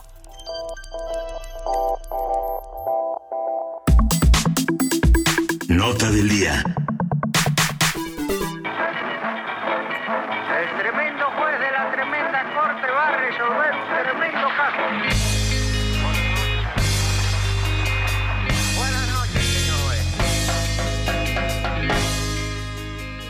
El pasado 18 de junio entró en vigor en toda la República Mexicana el nuevo sistema de justicia penal acusatorio, cuya consumación tomó 8 años y 21 millones de pesos para nuevas instalaciones. 21 mil millones de pesos. 21 mil millones de pesos. Perdón. Es que era, era inverosímil la cantidad, ¿verdad? Bueno, 21 mil millones de pesos para nuevas instalaciones, equipo y capacitación. Hay nada más. El presidente Enrique Peña Nieto aseguró que con la aprobación de este sistema, los mexicanos, cito, debemos sentirnos orgullosos por haber hecho realidad la transformación jurídica más trascendente de los últimos 100 años. ¿Será?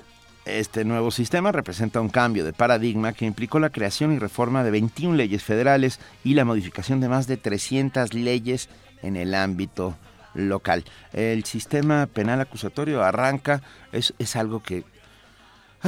Supongo que es exactamente igual que cuando Colón pisó uh, las tierras de lo que llamaron en algún momento el Nuevo Mundo y vieron por primera vez un tucán, ¿no? ¿Cómo se come? Exactamente estamos en las mismas. ¿Cómo se va a comer el sistema penal acusatorio? Bueno, esta mañana vamos a analizar las primeras etapas de este nuevo sistema, cómo se ha recibido, qué sale bien, qué sale mal y cómo puede resultar una verdadera opción de administración de justicia. Todo esto lo vamos a platicar con Carlos Natarén. Él es doctor en Derecho Procesal por la Universidad Complutense y nuevo coordinador del Centro de Investigación de la Universidad Autónoma de Chiapas. Carlos, muy buenos días, ¿cómo estás? Hola, buenos días, qué gusto saludarte. Oye, ah. Carlos, cuéntanos, por favor, ¿debemos sentirnos orgullosos por haber hecho realidad esta transformación jurídica más trascendente de los últimos 100 años, como diría Peña ¿Que costó, ¿Que costó una lana? Es, es carísima, ah, pero sí. tenemos que estar contentos. Okay. ¿Por qué? Cuéntanos. Porque el sistema anterior pues ya no daba para más, ¿eh? Ya había hora, ya, ya era hora de cambiarlo. Teníamos que hacer un esfuerzo consciente todos los mexicanos de que no es posible que tuviéramos una forma de dar justicia penal que correspondía más bien a la colonia. En realidad, el modelo de justicia penal eh, lo tratamos de cambiar los mexicanos desde Carranza. Si tú ves su discurso de Carranza, dice, vamos a darles derechos sociales, pero también vamos a dar justicia penal. No es posible que tengamos gente incomunicada, gente torturada. Y ese discurso de Carranza si lo ves, a la fecha sigue siendo muy vigente porque no logramos hacer ese cambio.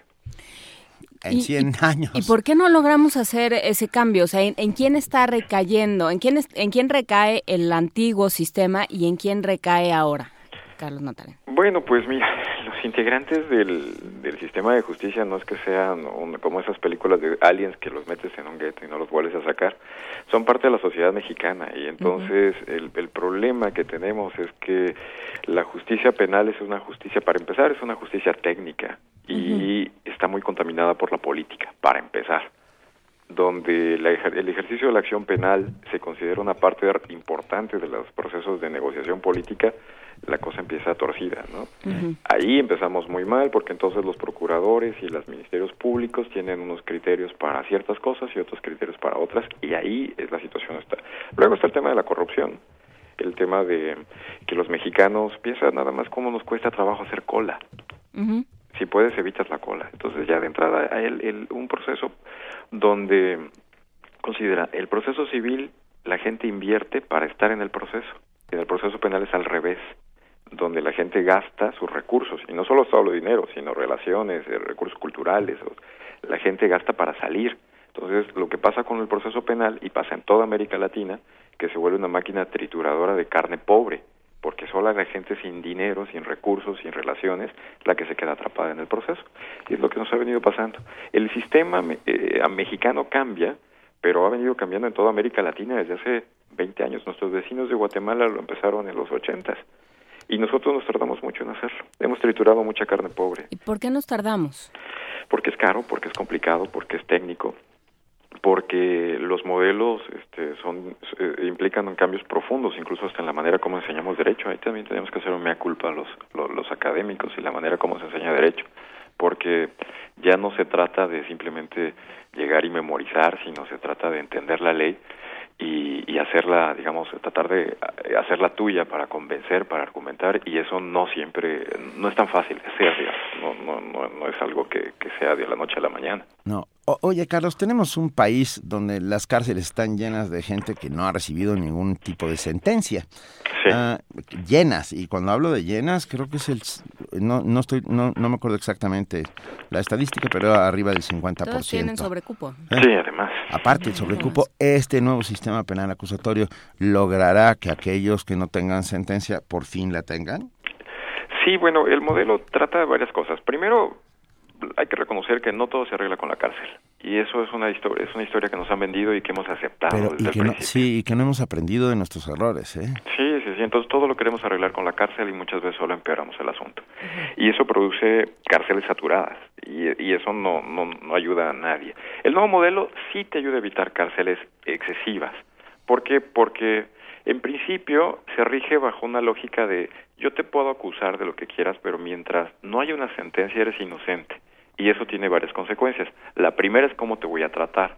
No te puedo tratar de inocente metiéndote a la cárcel. Por lo tanto, lo primero que se establece es la posibilidad de que toda persona acusada se defienda, se mantenga durante el juicio en libertad, salvo ciertos casos, cuando haya riesgo de que lo sueltas y no lo vuelves a ver, riesgo fundado, bien, bien definido, o que ponga en peligro a la víctima, o que impida la investigación, o que haya sido alguien que ya tenga otro proceso ya abierto, o en algunos delitos que la Constitución dice que en esos casos, lo cual es toda una anomalía, es una excepción al modelo, pero la Constitución dice que si alguien es acusado de homicidio doloso, de secuestro, de delincuencia organizada, de violación y de ciertos delitos contra, contra la patria o contra la, la persona, este, podría tener prisión preventiva de oficio. Es que el modelo actual es la persona que es acusada le acusa al Ministerio Público con un conjunto de pruebas en la consignación. El juez tiene que evaluar lo que si existe ese conjunto de pruebas, lo que se llama cuerpo del delito y probable responsabilidad. Si existe, el juez dice continuamos. Ese es el auto de formal prisión. Pero ese auto de formal prisión solo se dicta en el fondo para decir si hay pruebas seguimos y hay una consecuencia ya amarrada ahí sin que el juez decida, es la cárcel. Y luego entonces, si el delito no es grave, el juez puede cambiar esa cárcel ya decidida por una caución, es decir, dar, o dar una garantía económica y llegar a firmar. El modelo cambia porque entonces ya no se trata de qué te acuso, sino de quién eres.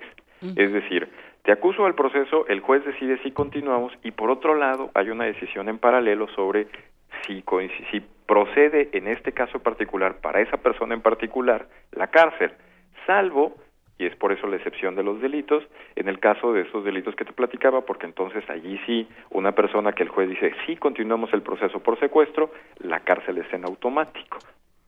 Ok. Ok, pero partimos de la idea de que este sistema de justicia penal acusatorio tiene muchísimas ventajas. O, por lo menos tiene, tiene varios puntos que, que parece que, que nos hablan de que las cosas están mejorando, pero si el sistema está bien, pero todo alrededor está mal, ¿qué pasa? Pues es complicado. Para empezar, el, el proceso penal no es una varita mágica y al proceso penal va, digamos, es como una máquina a la que le, le llevas las cosas, no, no, no, no es Don Quijote que salga por ellas. Entonces, de entrada necesitas policía que investigue y ahí pues entonces tenemos un, una debilidad. Y que no invente delitos. Y que no invente delitos, efectivamente. Entonces por ahí todavía no. ¿Qué, qué otra, qué otra, qué otra dificultad va a tener el Ministerio este Público? El Ministerio Público eh, es un es un abogado que en teoría tiene que investigar y no necesariamente eh, sale de las universidades con esa capacidad. Eh, y también tiene un tema que es el de las pruebas científicas si ahorita los procesos penales están mm, giran en torno a la confesión, ¿ok? Mm. Si porque hay hay jurisprudencia, los tribunales federales han establecido que la primera declaración es la que vale, ese es el principio de inmediatez. Entonces, si alguien dice, sí, yo fui, lo dice, no, no, no, nunca, no, del resto del proceso dice que no fue, no importa, la primera vez que dijo que sí, puede servir para fundar esa sentencia en el mixto vigente. Que es un bonito incentivo para la tortura. Es un bonito incentivo para la tortura, efectivamente. Incluso la jurisprudencia, si empiezas a ver la profundidad, puedes decir no, sí, no, no, no, no, y a partir del sí ya puede funcionar. Entonces, eh, toda la investigación gira en torno a la, a la búsqueda de esa confesión. Ahora bien, en la Constitución, en el nuevo modelo que está basado en la reforma del 18 de junio del 2008, mira cuánto tiempo nos tardamos en arrancar, ocho años, bueno, pues Esa, ese, ese nuevo texto constitucional, en el artículo 20, en el apartado A, en la fracción tercera de ese apartado, te dice que no va a ser prueba más que lo que escuche el juez en la audiencia de juicio. Por lo tanto, la confesión no sirve de nada. Entonces, está obligado el Ministerio Público a buscar prueba de verdad. Y ahí es cuando entra la prueba científica y ahí tenemos otro gran talón de Aquiles, porque la prueba científica es cara. La prueba científica requiere capacitación técnica. Y, esa no necesariamente se está desarrollando adecuadamente. Exactamente. ¿Ya se desarrolló algo al respecto? Sí, bueno, este, los estados de la República van mucho más avanzados que el centro del país. Ahí tienes que tienes que ver que esto empezó en 2004. Puedes ver los esfuerzos de Nuevo León, eh, el Estado de México empezó en 2004, eh, Chihuahua, por supuesto, Oaxaca. Oficialmente el nuevo modelo como tal, el que estamos estrenando estos días, empezó en Chihuahua y en Oaxaca en 2007 ¿Y ha funcionado, Carlos? Perdón. bueno, puedes, ahora cada quien te va a hablar cómo le va en la feria. Sí, hay, claro. hay, este, eh, hay esfuerzos institucionales de evaluar el paquete. Quizás si quieres algún día podemos hablar de los hallazgos, porque da para un montón revisar un informe que hizo Memo Cepeda Lecona y impulsaron desde la Agencia Norteamericana para el Desarrollo sobre qué había pasado en las entidades que ya habían trabajado esto y evaluaron Zacatecas, Estado de México, Oaxaca, Chihuahua, Morelos. Y entonces encontraron, como suele pasar, cosas buenas y cosas malas. Cosas buenas como la reparación del daño, por ejemplo. ¿Qué, ¿A qué me refiero? Un, un ciudadano que es víctima del delito, en el mixto anterior, tenía que esperar a la sentencia donde el juez decía, páguenle a la víctima. Y eso sí tenía los elementos para decir páguenle 100 pesos a la víctima. Si no había la, la manera de determinar la cantidad, tenía que abrirse una especie de incidente o un, un, un, pequeño proceso específico para determinar los 100 pesos. Y entonces eso provocaba que el pago, si es que salía, eh, llegaba pues después de la sentencia que podía tardar un par de años y después de ese pequeño incidente para abrirle la determinación de reparación del daño, lo cual te puede dar tres años de pago de reparación. El nuevo modelo lo que establece es un conjunto de salidas, es decir, de no tienes que llegar a la sentencia para la resolución. Y la primera condición para que eso funcione es que le reparen el daño a la víctima. Entonces, en esos hallazgos de estas, lo que se puede ver es que la reparación del daño, en el 50-60% de los casos, se da en menos de seis meses. Eso me parece que es muy positivo. Sí, eh, pero, pero bueno, sí, seguimos teniendo problemas. Nos preguntan varias cosas en, en Twitter. Nos pregunta Vanguardia Vieja, ¿por qué se suprimieron en México los jurados populares? ¿Cuándo hubo en México jurados populares? es una historia muy padre. Mira, jurados populares hubo eh, al término de, bueno, cuando, cuando, termina el porfiriato y empieza el modelo mexicano, habían dos tipos de jurados populares. Uno, eh, pensado para servidores públicos, para responsabilidad de servidores públicos. Es decir, si eh, eras, trabajabas para el Estado, pero no tenías un alto nivel y por lo tanto no correspondía a juicio político, es decir, no eras gobernador del Estado, no eras diputado, no eras, eh, no eras secretario, lo que te tocaba era un juicio de responsabilidad por jurados y había una ley especial, que era la ley de policías y carteros, así la llamaban porque en realidad era el tipo de gente a la que procesaba. Y el jurado normalmente absolvía, porque el, el abogado eh, trataba de identificar, sí, aquí está este Jaimito el cartero que se robó el cheque, pero lo hizo por necesidad, su abuelita, como todos nosotros, este tiene trabajo para llegar al fin de mes. Y miren, allá por otro lado hay gente que que, que, está impune y ha hecho cosas peores. Y entonces tenían, pues verdaderamente tenían facilidad para absolver. Ese era un tema de jurado popular. El otro, y más conocido, más cercano, que tiene orígenes en Juárez, que Juárez tiene una ley de, jurados, eh, es para procesos penales y acabó el último gran, el último proceso de mucho, mucho, pues muy visible. Imagínate en una sociedad pues más pequeña y más era la de la ex señorita México que fue acusada de homicidio de su marido y entonces dice que como la canción, pero con el arma de cargo del general que era su esposo, le disparó en el pecho y lo mató.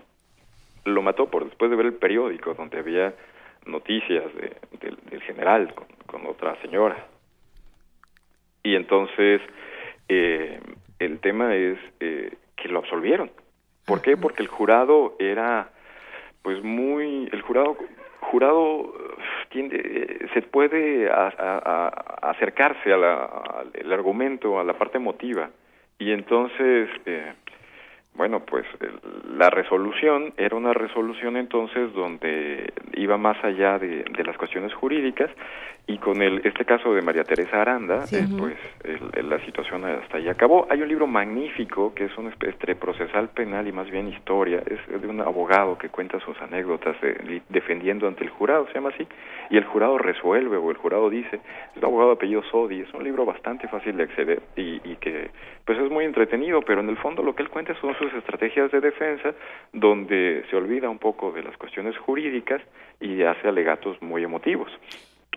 Sí, que es lo que hemos visto en las películas, digamos, que es lo que sucede en estos jurados eh, cuando cuando entran en juego estos jurados de pares. Sí, y fíjate que ya en, términos modernos, jurados al día de hoy no hay en, en, la reforma en América Latina, salvo el primer, la primera etapa en Venezuela y me parece que hay otro país en Centroamérica que lo tiene. Y qué bueno que no, por muchas razones. Primera porque además de lo emotivo, el jurado, imagínate un ciudadano que, que así insaculado como si fuera una casilla electoral, pero ahora el jurado, pues de repente se ve envuelto en un tema de, procesar a un, a un, secuestrador, digámoslo así. Entonces el, el tema de eh, la coacción, el tema de las amenazas, pues es muy grande y este, tampoco tenemos capacidad institucional para proteger.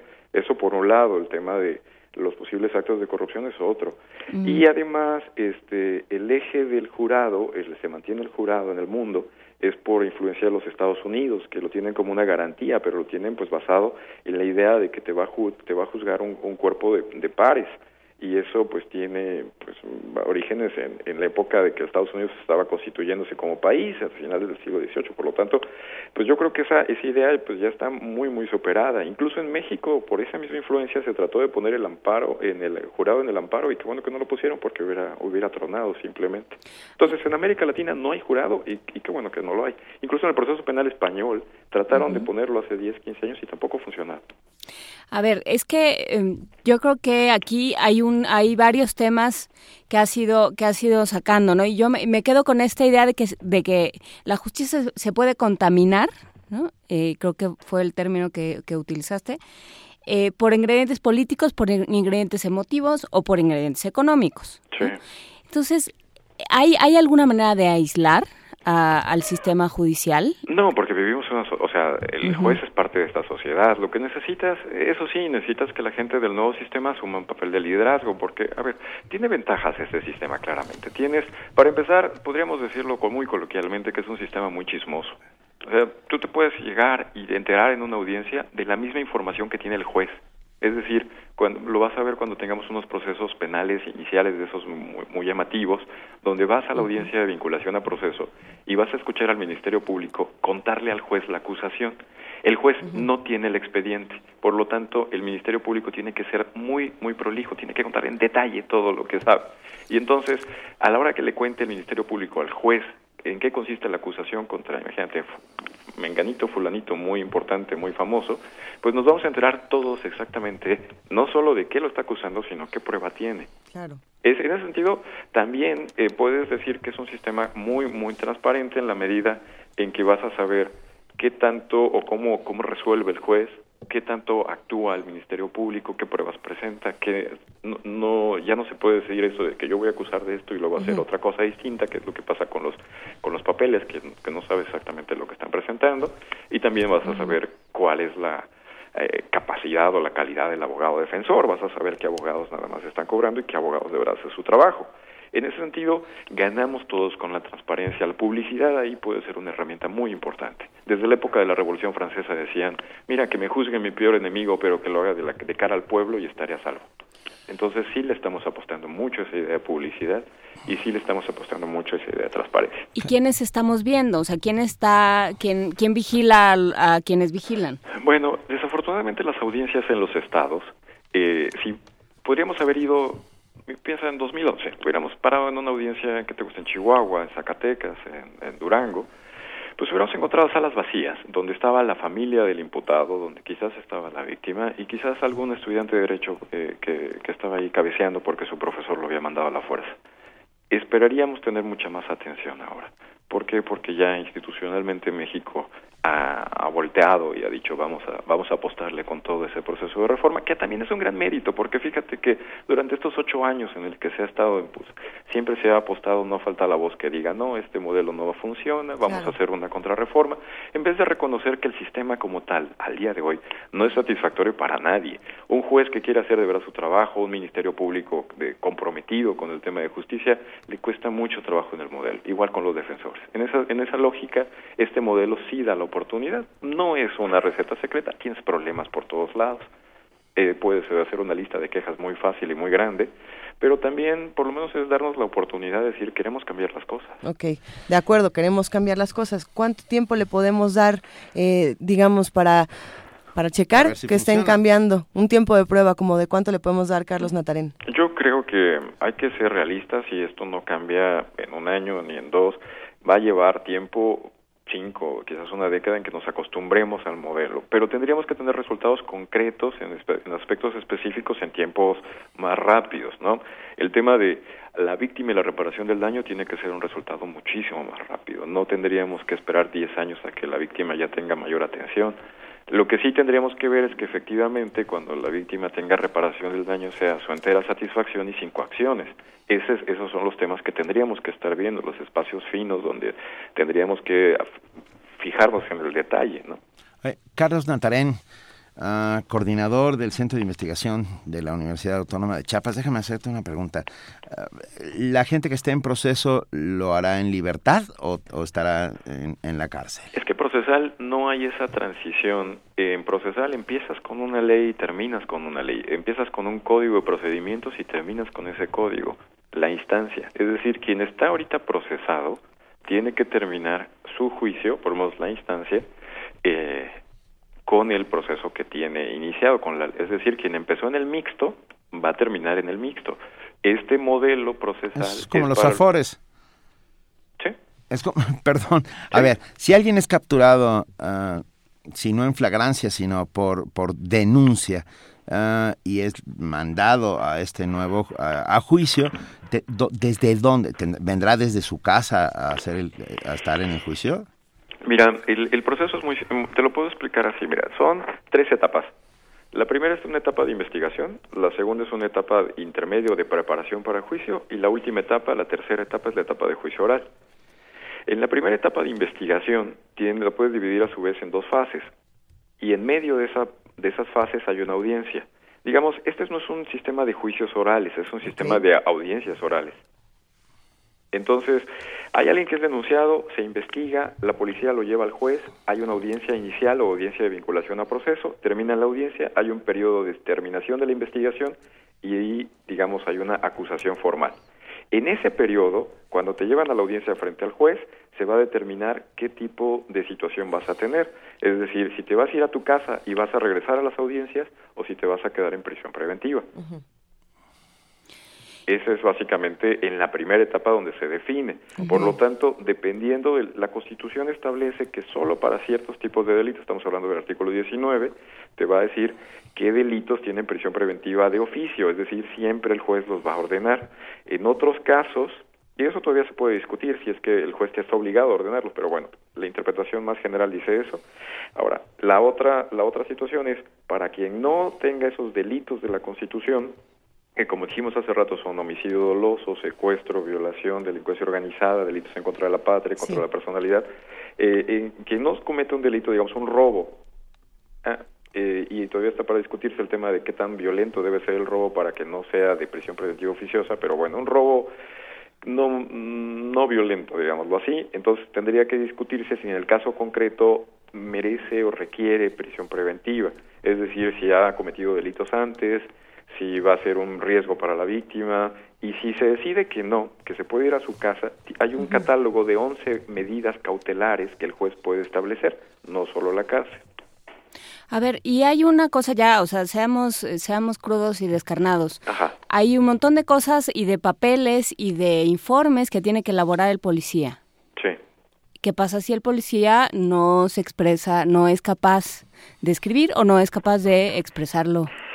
Bueno, pues estás poniendo el dedo en la llaga, porque entonces no hay prueba. Y si no hay prueba, no habrá no habrá proceso. De hecho, es más, puede haber un proceso medio forzado, pero no va a haber sentencia. O sea, ha habido casos en los que el policía le dicta a la secretaria y entonces el juez desecha eso como prueba porque se está violando el debido proceso.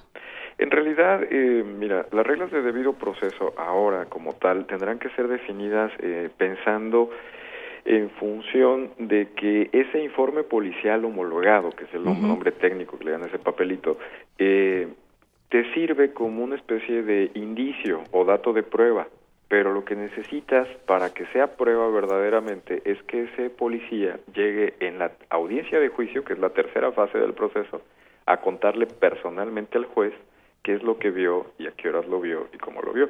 Y tienes que ver además que la Suprema Corte tiene recientemente, la primera sala ha venido, una, ha venido estableciendo que eso, esa idea de que iba sospechoso por la calle y lo vi y lo detuve, ya no se puede sostener, digámoslo también muy coloquialmente, delito de portación de cara, ya no es posible que lo sigamos usando como una herramienta de, detención. ¿Pinta de, fascineroso, diría mi mamá? Sí, tal cual. es que ves muchos informes policiales donde iba yo, eh, dice el policía, iba yo circulando con mi compañero en la patrulla haciendo labores de vigilancia y vi a alguien que iba caminando y oí un coche que iba con de apariencia sospechosa, entonces me acerqué y lo detuve.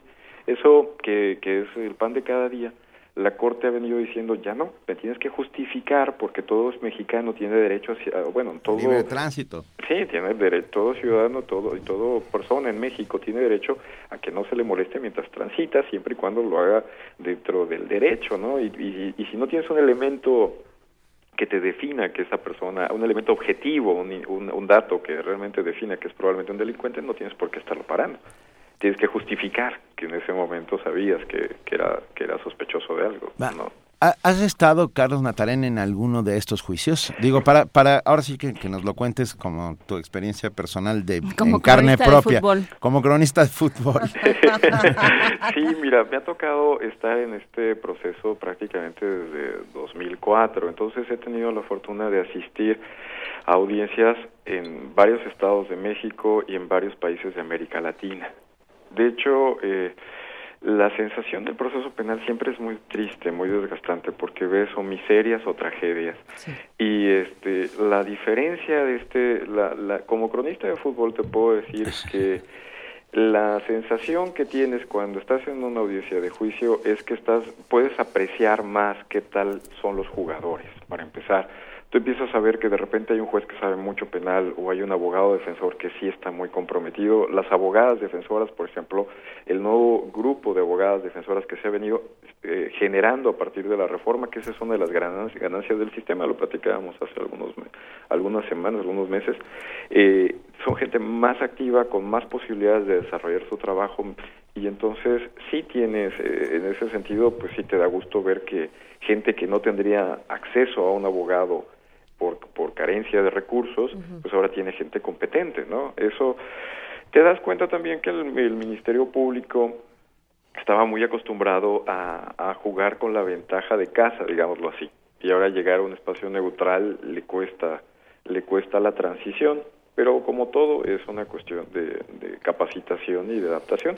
Sí preocupa, eh, y, y, eso también lo he visto, como un, un, perito que estaba acostumbrado a entregar un documento, un papelito, y ahora tener que ir a explicar, el médico legista que tiene que ir a contar cómo es, eh, eh, estoy pensando en un homicidio en Riña, que me tocó ver un interrogatorio a un, a un, a un, médico, a un médico sobre si era un homicidio en Riña al salir de un bar donde eh, la persona que murió murió desangrado porque le clavaron algo al, en el pecho, básicamente a la altura de, pues, del esternón, eh, o un poquito más abajo, digamos, del, y, llegó hasta las arterias de, de, pues que dan alimentan al corazón y, se desangró. Entonces, para determinar, era muy importante determinar si había sido con una botella, es decir, si le habían quebrado una botella y le habían clavado o si le habían clavado algo más. Y entonces al perito, los abogados defensores le hicieron una, contrataron para empezar un asesor, un antiguo médico legista, que les iba explicando los problemas del peritaje. Y entonces ellos prepararon un interrogatorio al perito muy detallado y, y, el médico pues no estaba acostumbrado, era de los primeros juicios en una entidad del sur del país y se desesperó y se hizo bolas terriblemente y eso acabó muy mal por la Procuraduría porque acabó en absolución.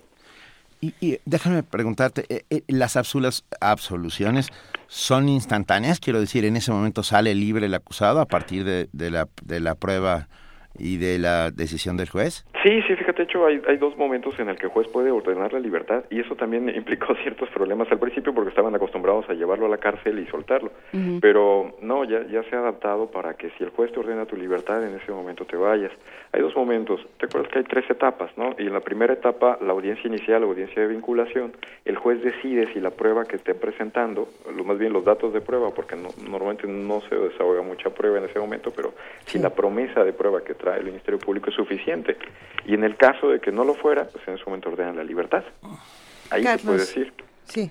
Pues habrá que habrá que seguir viendo porque bueno pues sí evidentemente eh, son muchas las reformas hay hay una serie de, de, mejoras pero, sigue cayendo en, en eslabones débiles. Hay, hay, muchos eslabones débiles y hay muchísimas dudas que nos están compartiendo eh, todos nuestros compañeros en redes sociales. Carlos Natarén, ¿qué nos recomiendas consultar? ¿Qué podemos leer para tener todo esto eh, más claro y para poder seguir discutiendo? O algún abogado que nos recomiende. ¿Un abogado barato? yo, yo, puedes ser mi abogado, ¿no?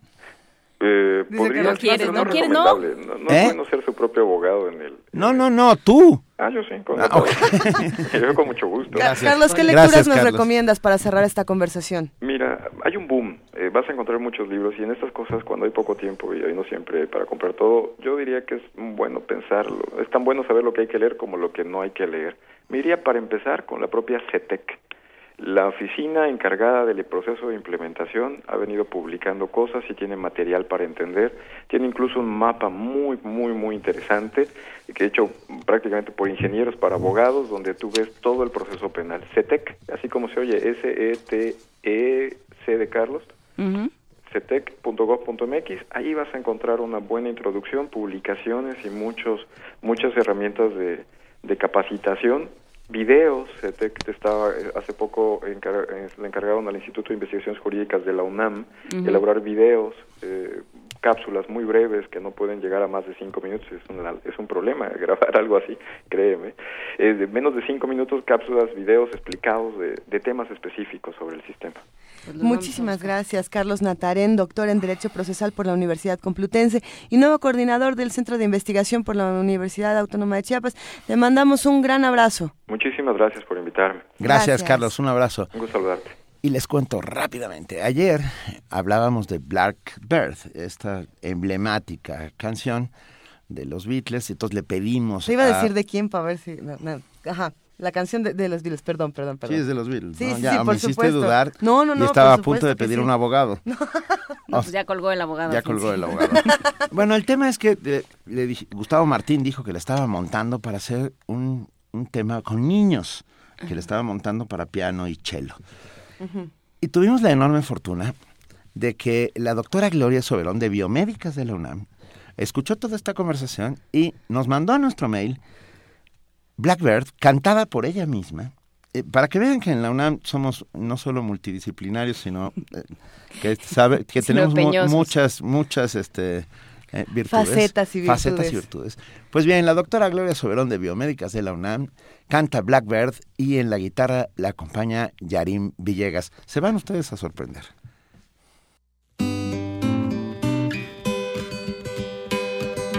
Blackbird singing in the dead of night.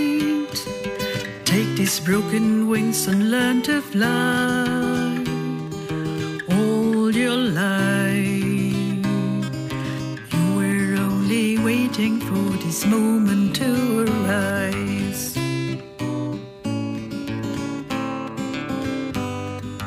Blackbirds singing in the dead of night. Take these sunken eyes and learn to see all your life. This moment to be free.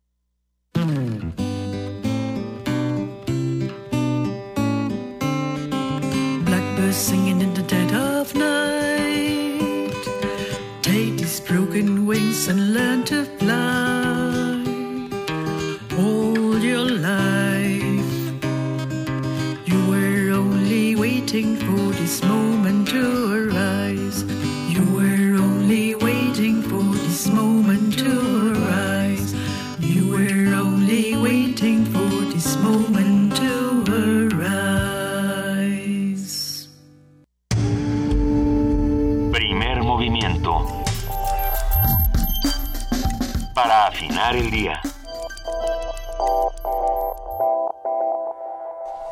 ¿Qué tal? ¿Qué tal? Está buena. Para Me que vean que nuestra doctora eh, especialista en, bio- en biomédicas es canta muy bien las de los Beatles, no solo ¿No solo las calmadas? No, solo las calmadas. Me, me emociona y me hace preguntarme qué pasa con, con todas estas postales sonoras que habíamos recuperado. Nos gustaría que nos manden más, ¿Ya por no nos favor. quieren? Mándenos postales sonoras. 30 segundos pueden cantar, Van contarnos historias nuestro- con distintos sonidos. Recuperar momentos. Vestigios sonoros Si- de si las está calles. usted en un momento que piensa esto habría que inmortalizarlo, pues digo, no sé si lo inmortaliza, pero por lo menos lo ponemos en el radio. Mira, Erika Eso. Hernández nos pregunta, qué hermosa interpretación, ¿quién fue? Lo acabamos de Gloria. Soberón. La, Gloria, la doctora Gloria Soberón, de Biomédicas de la UNAM. Estuvo padrísimo, la verdad es que no sabes cómo lo, cómo lo hemos agradecido. Yarín Venegas en la guitarra y la doctora Gloria Soberón en la voz. Los invitamos a que sigan platicando con nosotros. Nunca nosotros podremos cantar. Ya- no, ya me- no, yo sí podemos. Les, les voy a contar una historia. Les voy a contar rápidamente, amigos que están ahí haciendo comunidad, una historia. A ver, Veníamos de la ciudad de Guanajuato cuando nos equivocamos y acabamos en Salamanca. esta ¿no? es mi historia favorita, pero sí, continúa, Vito, me Y encanta. todo el camino... to- ¿eh? Dice que no, no, nos equivocamos. Pero, a ver, todo a ver, lo no sabemos y todo lo ignoramos entre todos. Yo tengo ya. la impresión de que un coche se frenó antes de la salida, nos, nos Eso perturbó y no pudimos Eso salir. Bueno, el caso es que, Para no hacer el cuento largo. ojo, no vayan a agarrar esa carretera porque no tiene retornos. Porque como su boleto o sea, es no tiene Salamanca, regreso. es one way Salamanca y no hay forma de volver. Pues bueno, nos echamos un cassette de música y Juan Inés de esa, alias el cancionero Picot, se las sabe todas. Y Luisa Iglesias también, y yo, francamente, estaba... Es la única vez que he visto llorar a Toño Quijano. To- Pobre Toño Quijano. Nuestro sí. compañero Toño Quijano. Saludos de- a Toño Quijano que lo, su- que lo sufrió. y a Cantamos, Pérez. cantamos mucho y cantamos con enorme felicidad porque el mundo es maravilloso, como decía Luis Armstrong. El mundo es... e- Esa es una de las que cantamos. Por favor, compártanos cuál es su soundtrack de carretera, cuál es el soundtrack que escuchan después de escucharnos a nosotros o, o si le cambiaron y pusieron una canción.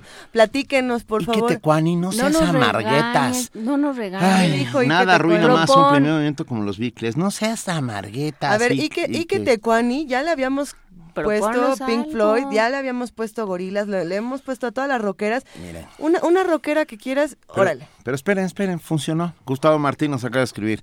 Bueno, ya me picaste. Voy a hacer un arreglo para Chelo solo de Blackbird y se las mando como postal sonora. Eso. No sabes cuánto te lo agradecemos y, y que la, la oirás. La escucharemos. Eh, por favor, eh, queremos insistir en que compartamos entre todos, hagamos proyectos todos juntos. Es un momento para ser pacientes con la información. Creo que debemos esperar. Hay muchísimos mensajes en nuestras redes sociales sobre el tema precisamente de los maestros y la gente. Yo considero pertinente que esperemos a las 5 de la tarde para ver qué va a ocurrir y no caigamos en ninguna provocación. Así es. No, no, Ni no siquiera cedamos a una provocación informativa. Ni siquiera. Vámonos ahora a una nota. Ya les estábamos hablando de Antonio Quijano y Antonio Quijano tiene una nota el día de hoy para nosotros. El Programa Universitario de Derechos Humanos asegura que la ley contra la tortura carece de técnica legislativa y tiene importantes fallas gramaticales. Además, propone que se definan con claridad los daños físicos y mentales derivados de esta práctica. Antonio Quijano tiene la información. Un abrazo.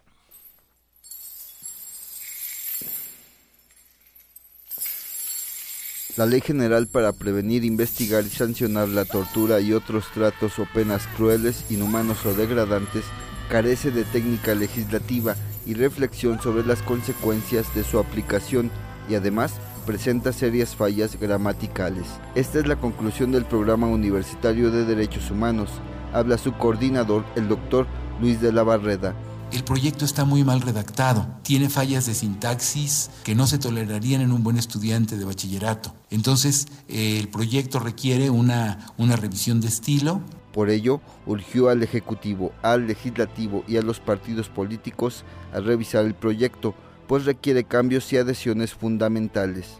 Por ejemplo, se debe definir con toda claridad que todo daño físico o mental derivado de esa práctica debe ser considerado grave. Pero sería muy conveniente, algo que no dice la ley, que en cada oficina de los cuerpos policiales y de las procuradurías, que en cada dependencia policial o de procuración de justicia, se creara una oficina de combate a la tortura. Esta oficina tendría que estar integrada por personas altamente capacitadas en el tema, de criterio muy autónomo, y que esta oficina pudiera recibir denuncias, incluso anónimas, directamente o a través de buzones físicos o informáticos.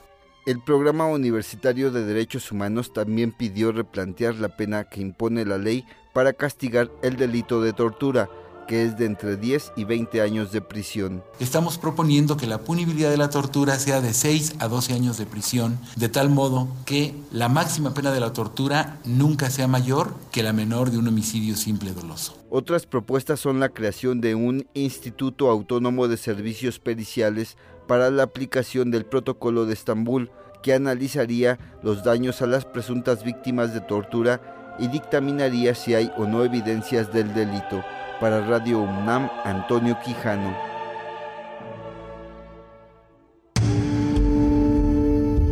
Primer movimiento. Información azul y oro.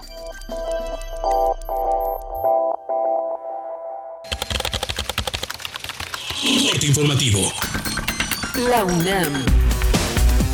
El rector Enrique Graue indicó que la violencia en Oaxaca es fruto de la radicalización, la sinrazón y la intolerancia, así como de la incapacidad para dialogar y lograr los acuerdos necesarios para transitar de las diferencias hacia la armonía que requiere el país. La UNAM reprueba enérgicamente el uso de la violencia, en cualquiera de sus expresiones, como un medio para dirimir conflictos o expresar inconformidades, y llama a un nuevo clima de concordia que esclarezca los hechos, se deslinden responsabilidades y se actúe en consecuencia.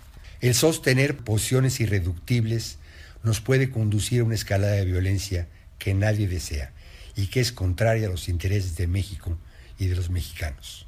La violencia que se vio es fruto de la radicalización, de la sinrazón, de la intolerancia, de la incapacidad para dialogar y de lograr los acuerdos necesarios para transitar en las diferencias hacia la armonía que necesita nuestra nación.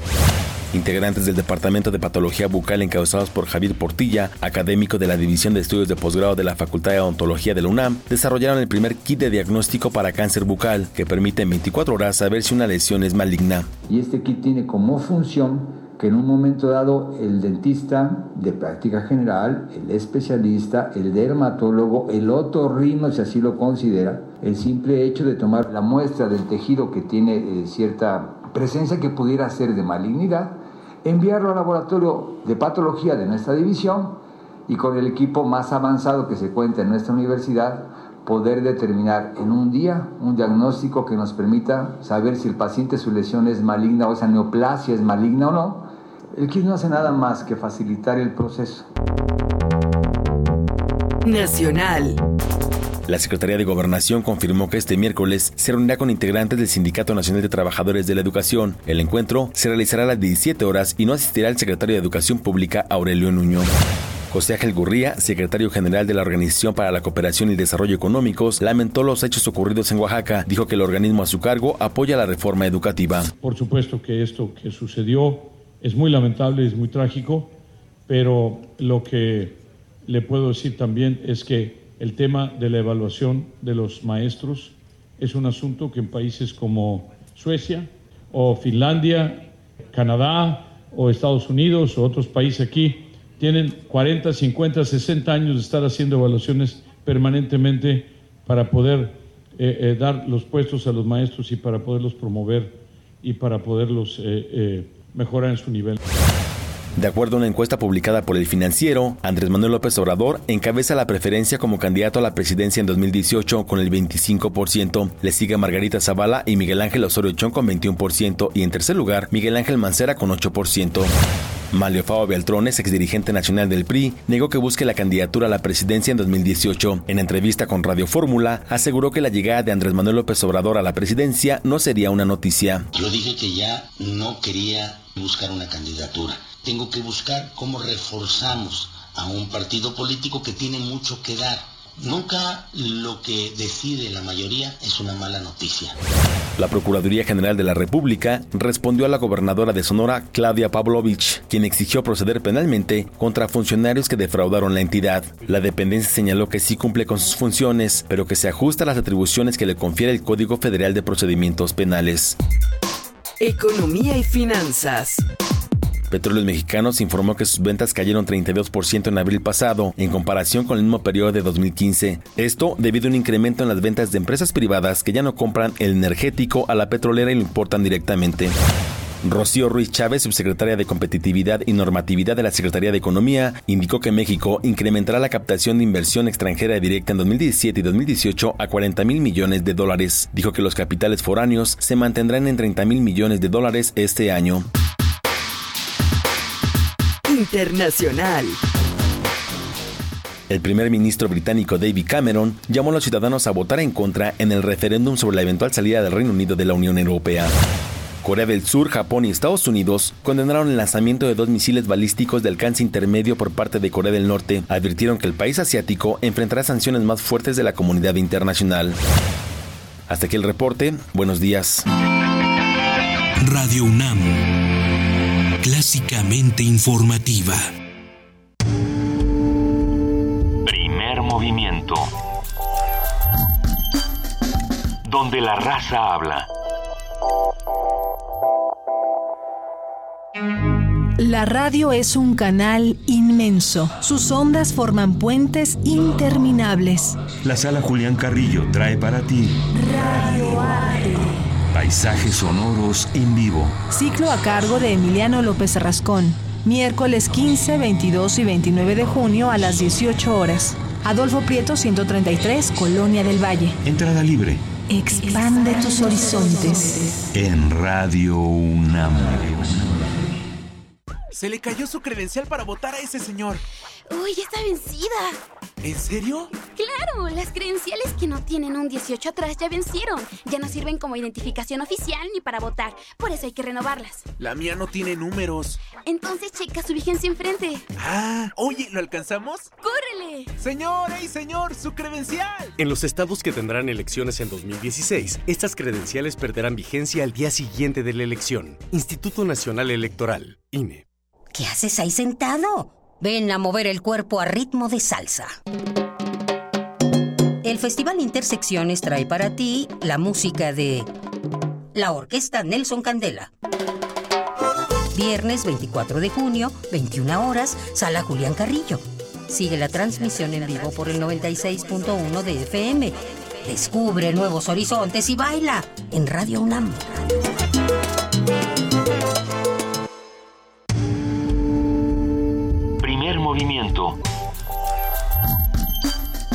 Donde todos rugen, el puma ronronea.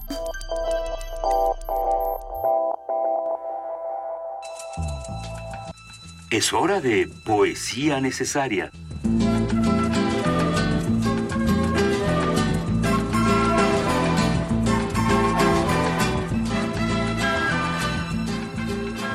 Son las 9 y 5 de la mañana. Benito, ¿ya estás listo? Estoy listo. Adelante. Blas de Otero, grandísimo poeta de la generación del 27 española, tiene este texto que a mí particularmente me encanta, llamado En el principio, que es una, lo considero una suerte de editorial para los oscuros tiempos en los que estamos viviendo y para siempre poner en medio el diálogo y no la violencia, provenga de donde provenga. Blas de Otero, en el principio. Si he perdido la vida, el tiempo, todo lo que tiré como un anillo al agua, si he perdido la voz en la maleza, me queda la palabra. Si he sufrido la sed, el hambre, todo lo que era mío y resultó ser nada, si he cegado las sombras en silencio, me queda la palabra si abrí los labios para ver el rostro puro y terrible de mi patria, si abrí los labios hasta desgarrármelos, me queda la palabra. Primer movimiento. Escucha la vida con otro sentido.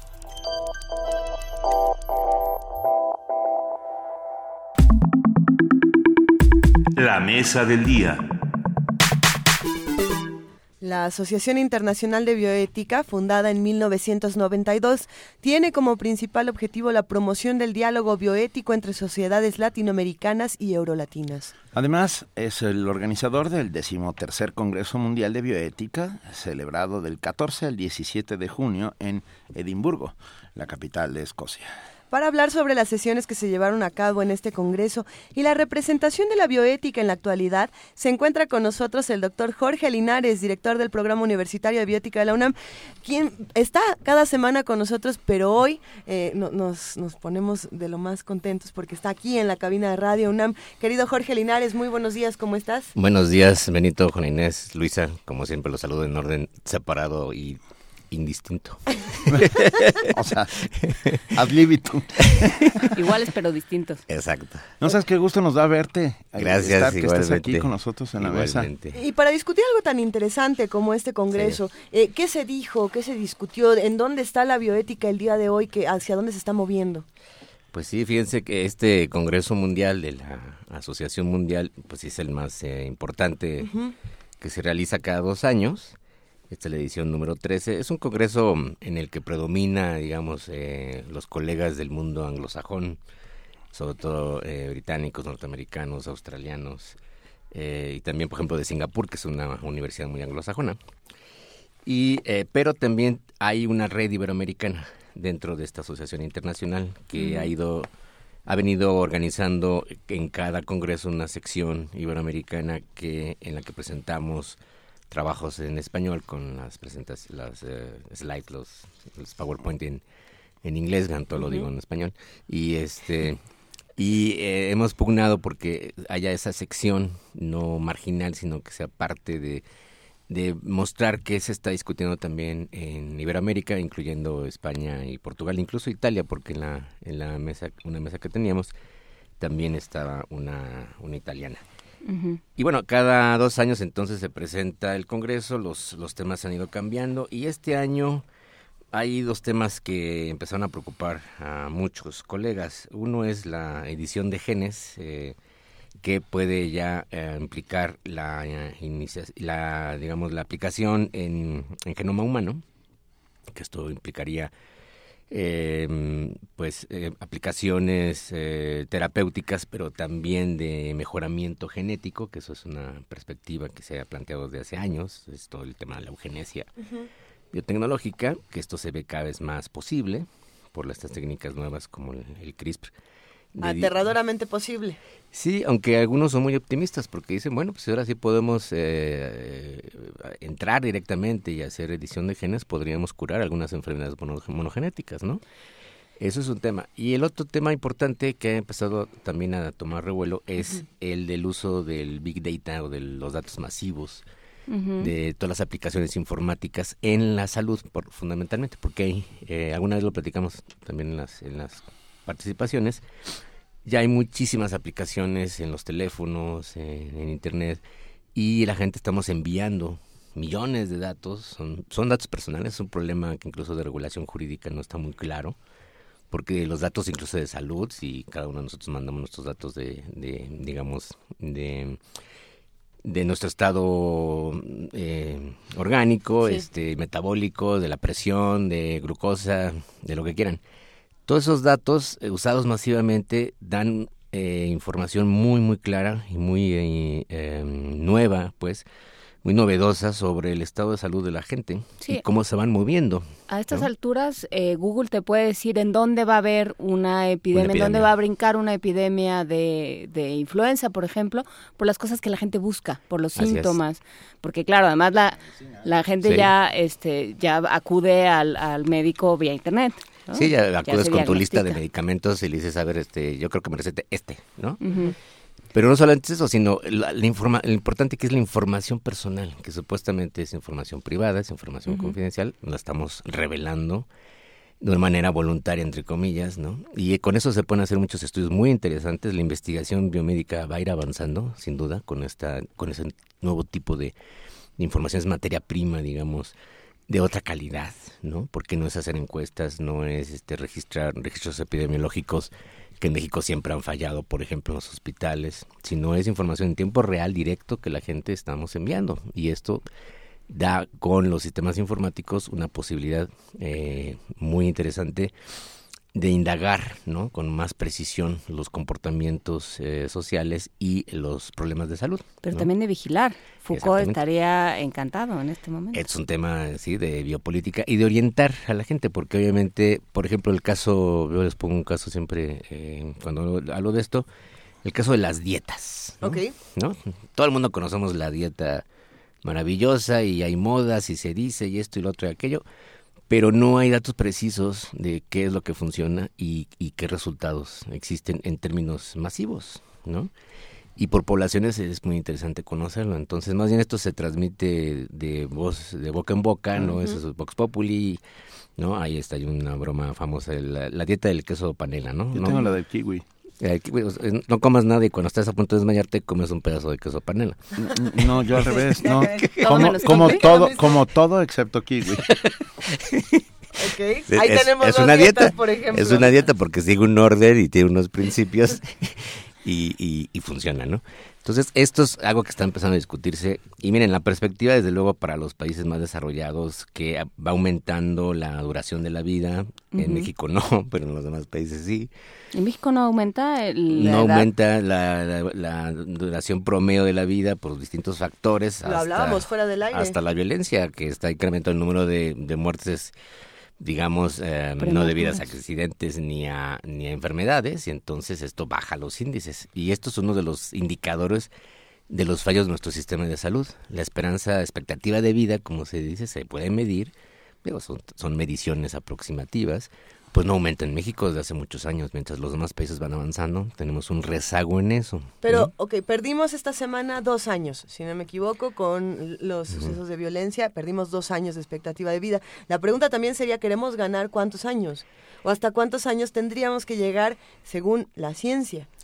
Eso es todo un tema. Hay un, hay un, un colega en, en el Reino Unido que, que plantea que si se resuelven dos o tres, eh, digamos, factores eh, de deterioro celular y que se pusieran a trabajar en, coordinadamente especialistas en ello, se podría aumentar otros 20, 30 años de la duración de la vida humana, lo cual sería pues muy problemático en los términos actuales de la sociedad. Yo francamente no quisiera vivir tanto, ¿no? El mayor problema es el deterioro neuronal, ¿no? Que no existe hasta el momento manera de, de evitarlo, ¿no? Eh, igual alguien puede pensar que le cambian, digamos, con un, o le ponen un exoesqueleto o quizá le hacen reparación y cambios de órganos. la sangre. La sangre y tal, pero el cerebro, pues no se puede hasta el momento renovar ni, ni, ni reparar. Y fíjense que en las sesiones, una de ellas, eh, había una sección muy importante de arte y bioética, porque hay unos eh, colegas en, eh, justamente en, en Australia eh, que investigan o están planteando esas, eh, por la vía de la sensibilidad eh, estética y artística, digamos, eh, y recuperando la idea de la medicina como arte, ¿no? Cosa que muchos médicos pues no, no, no lo entienden o no lo aceptarían. Pero bueno, entre las sesiones que hubo una representación, una pieza teatral, era un monólogo, eh, por aquí tengo el nombre de la, de la actriz. De la actriz, pero bueno, el punto es que es sobre eh, Henrietta Lacks. Y esto es un caso muy famoso, muy interesante, que es la mujer de la que se obtuvieron por una biopsia de un tumor que tenía eh, las primeras células tumorales cancerosas que se siguen cultivando. Y hoy en día ella eh, fue atendida en 1951, murió a los 5 o 6 meses, tenía un cáncer eh, tremebundo eh, cervical y este digo en, en, en- en matriz y entonces eh, la tienen en el hospital Johns Hopkins de, de Baltimore que uno diría wow no pero en esa época en los 50 el Johns Hopkins era el único hospital que atendía a la población afroamericana marginal porque era un hospital de beneficencia. Entonces ella eh, tuvo cinco hijos, desde el tercer hijo ya tenía dolencias, se sabía que tenía un problema y después empezó ya a tener hemorragias más o menos continuas y cuando llega al hospital pues tiene ya un cáncer avanzado, un tumor bastante grande y le hacen la biopsia y recuperan las células. Esas células eh, eh, se dieron cuenta que era un tumor pues prácticamente puro, digamos, estos que, que se reproduce, se reproduce, se reproduce, se mantiene en medio de cultivo y desde, desde entonces, pues ha sido la base de muchísimas investigaciones en el mundo, ¿no? Y de la obtención de muchos premios Nobel y de verdaderos avances en la medicina. Esas células son, se conocen como las células HeLa, H-L-A, porque el médico que las obtuvo, eh, se apellida Gray, eh, dijo, ¿cómo se llama la paciente? Eh, Henrietta, ¿qué? Lane, la, Lax, ah, ponle HeLa. Pero nunca se, se, se supo después quién había sido ella, si había donado o no había donado las células, si había tenido un tratamiento o no había tenido un tratamiento. Y esto es un caso para la biótica, es como el caso representativo, ¿no? Porque, vamos, cientos de miles o quizá millones de personas en el mundo han donado voluntariamente o no. En este caso, en esta época no había ni consentimiento informado ni nada, ya ni le preguntaron, ni le dijeron que le iban a hacer, ya sabía que estaba muy enferma. Y, y le dijeron, pues no, no vas a tener mucha posibilidad de sobrevivir pero nunca tampoco le explicaron que le iban a hacer una biopsia y que iban a tomar sus células. Y esa parte de su cuerpo, digamos, que se sigue reproduciendo, sigue existiendo después de ella, porque las células eh, se siguen cultivando y ahora son propiedad privada de empresas. Y han producido, se calcula, pues algo así como um, mil toneladas de células. Imagínense lo que es eso. O sea, de una sola persona se han multiplicado estas millones de células se multiplican? Bueno, en un medio de cultivo con nutrientes, la célula se sigue reproduciendo porque justamente estas células tumorales de este tipo eh, eh, no están, eh, han roto, digamos, la programación apoptótica para morirse, digamos, y, crecen y crecen y crecen y crecen y crecen y crecen. ¿Y qué planteaba el monólogo?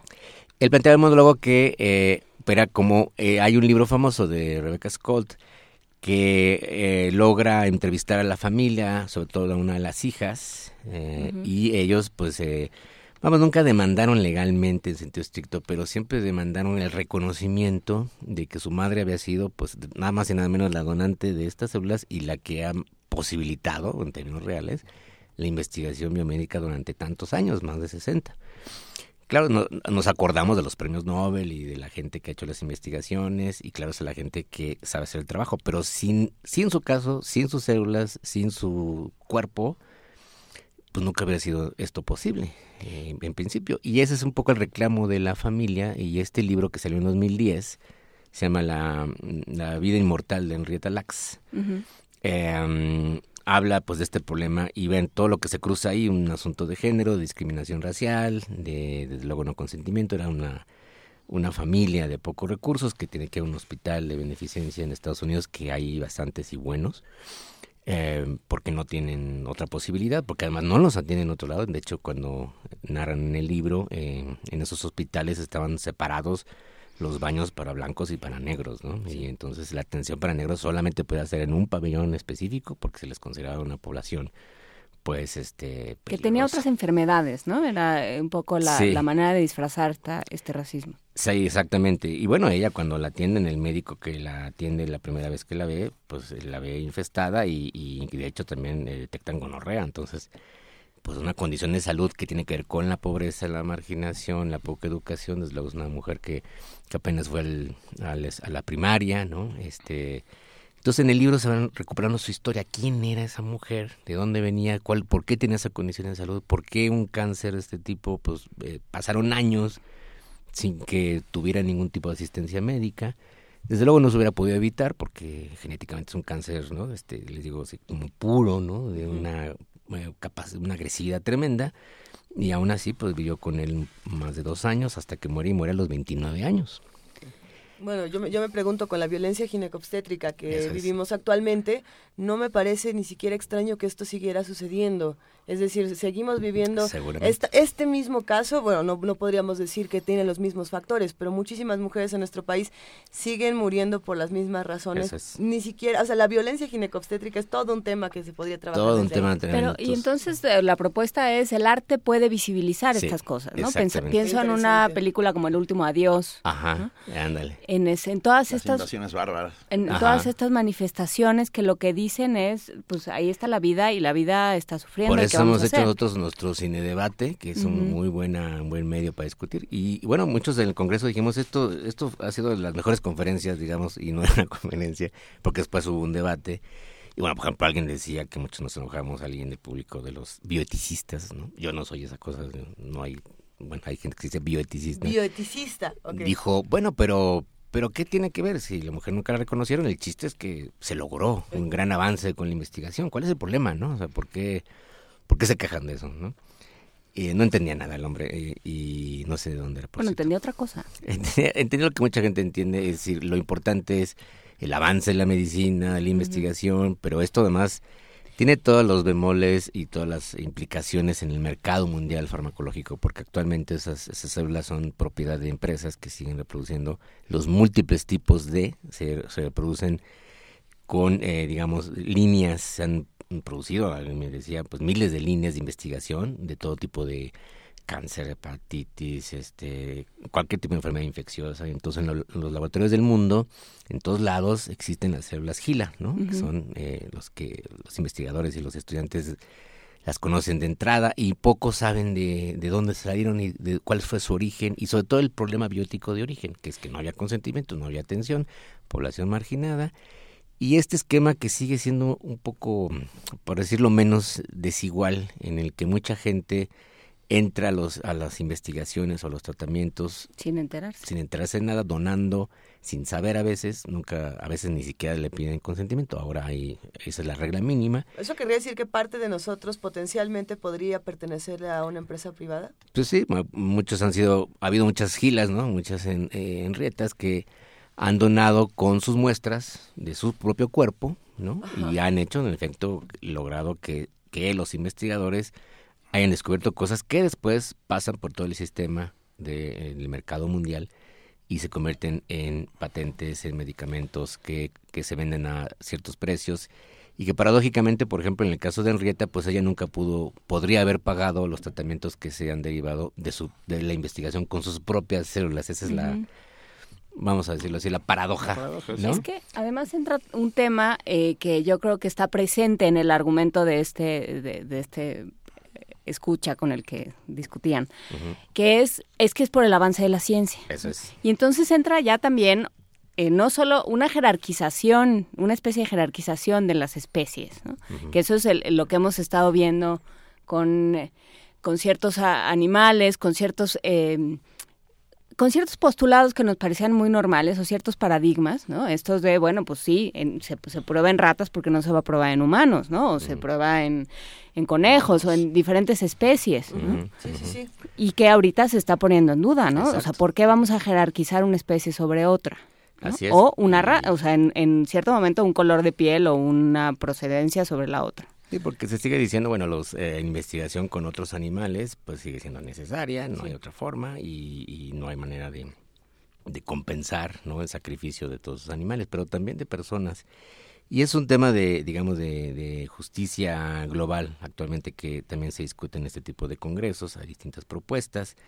Si es posible o no, por ejemplo, alguien planteó en las conferencias magistrales que haya un eh, acceso universal a los medicamentos. Esto ha sido un tema, pero ahí chocas de frente con la industria farmacéutica global que controla el mercado y, con, y mantiene un...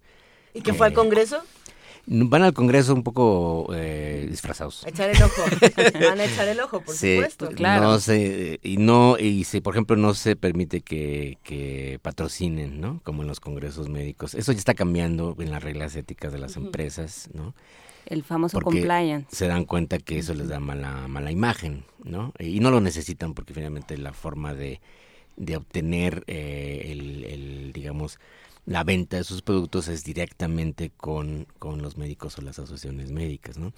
Entonces esto sigue siendo un gran problema mundial, ¿no? O sea, eh, eh, eh, la investigación finalmente es colectiva y depende de la participación de mucha gente y de que pues donen sus células en los tratamientos o en las investigaciones. Y esa investigación que en efecto cuesta, cuesta dinero, a veces tarda muchos años y muchas veces no es efectiva. Este, alguien tiene que invertir, ojalá fueran solamente entidades públicas o consorcios, sino no, es al revés, son empresas privadas.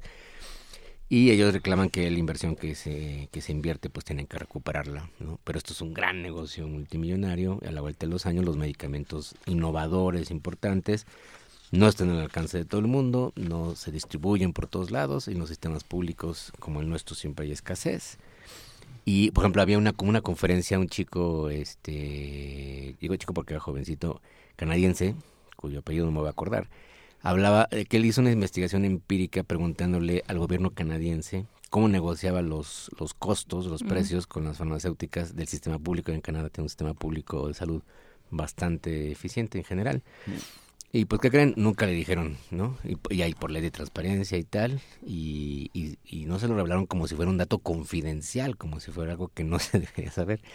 El cálculo que él hacía es que hay un sobreprecio del 60% de lo que pagaba el gobierno a las empresas farmacéuticas solo porque hay un convenio directo, ¿no? Entre los funcionarios y los eh, y los empresarios, ¿no?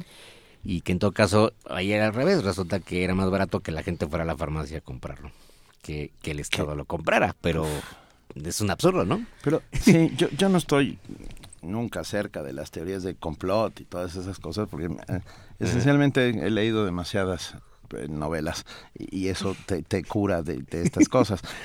Y sin embargo, eh, sí hay una suerte de frente común entre las grandes farmacéuticas que Sí. están, no me diga, que están casi casi controlando al mundo, porque el que controla la salud está controlando al mundo. Eso es.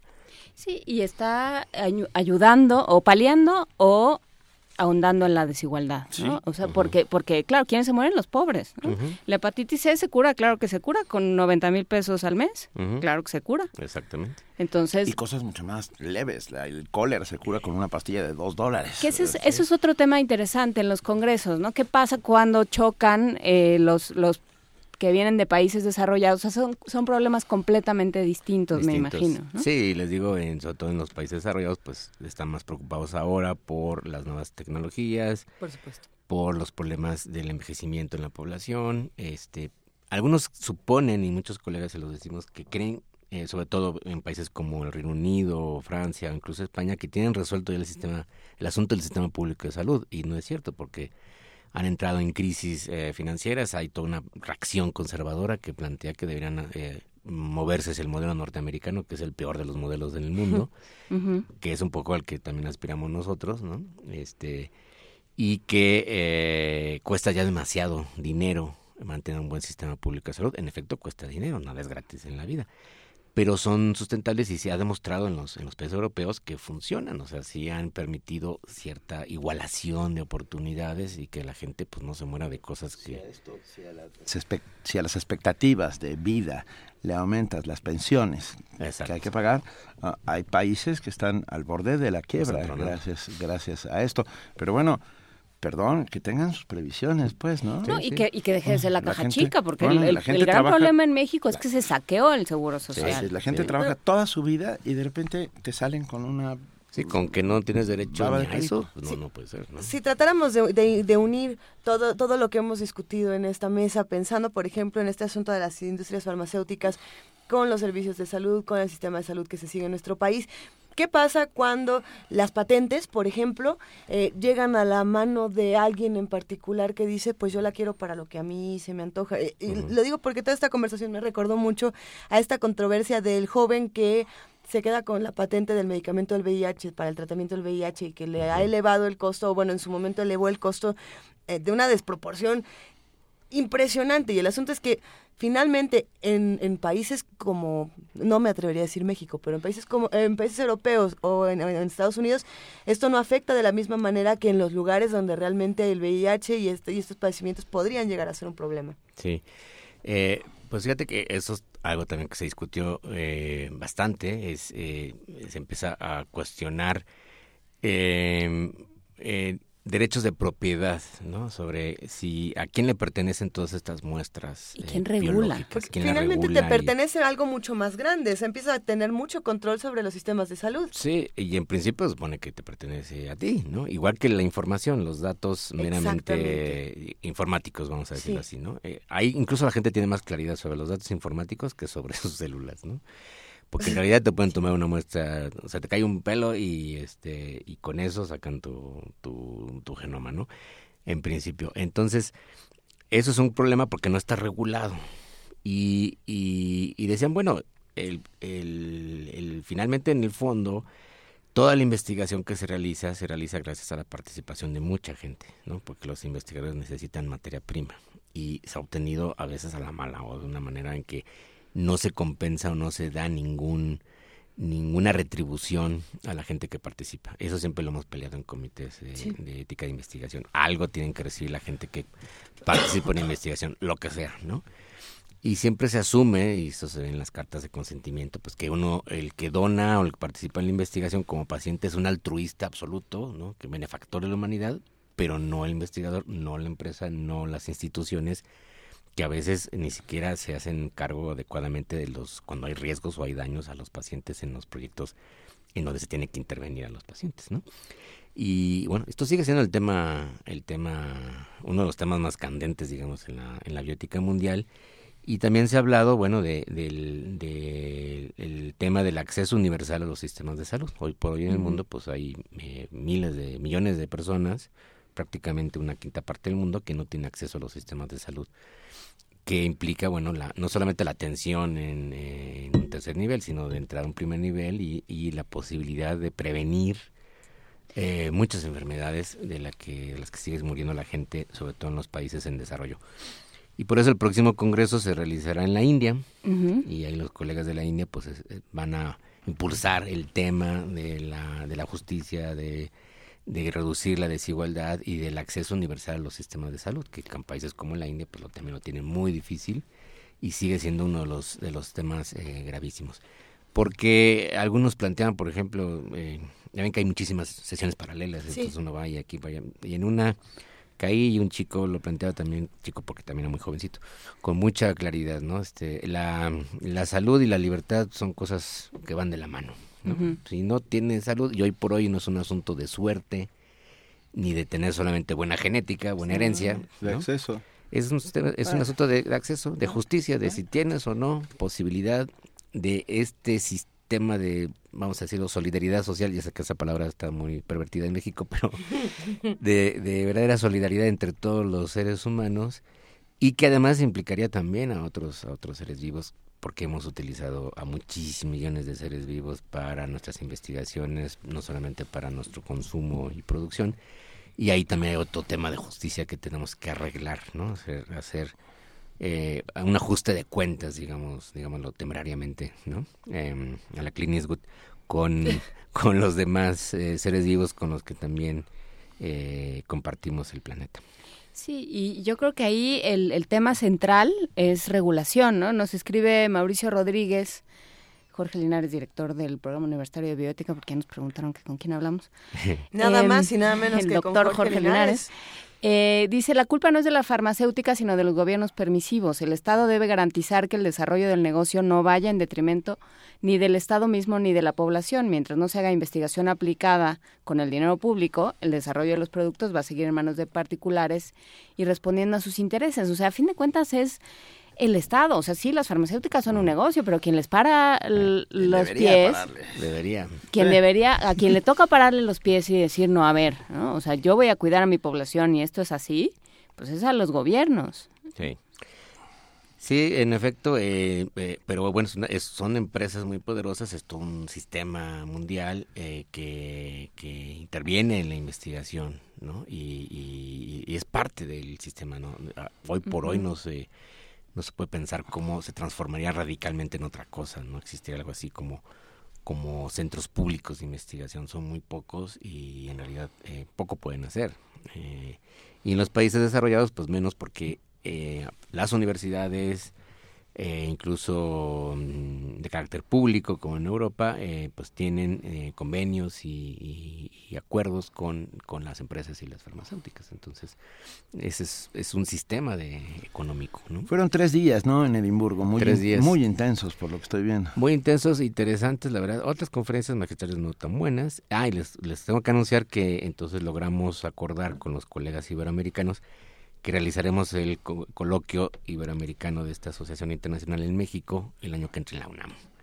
Ya les avisaré. Eso es. Les hacer en octubre y el tema que acordamos es que eh, eh, analicemos los problemas de desigualdad y de brecha de desigualdad que se producen no solamente en la salud, también a esto afecta el acceso a tecnologías eh, de otro tipo, biotecnologías y el asunto medioambiental que ha habido ha habido poco en este congreso, en otros congresos ha habido más sobre el problema ambiental Así es, sí. pero obviamente es otra de las áreas muy importantes en la bioética, otra que se está desarrollando mucho es la neuroética, qué pasa con las intervenciones en, en- en el cerebro, em, de si se puede, no, por ejemplo, hay un- vi una ponencia, escuché una ponencia que comparaba los efectos del alcoholismo y la anorexia, ¿no? A ver, ¿quién es más incompetente?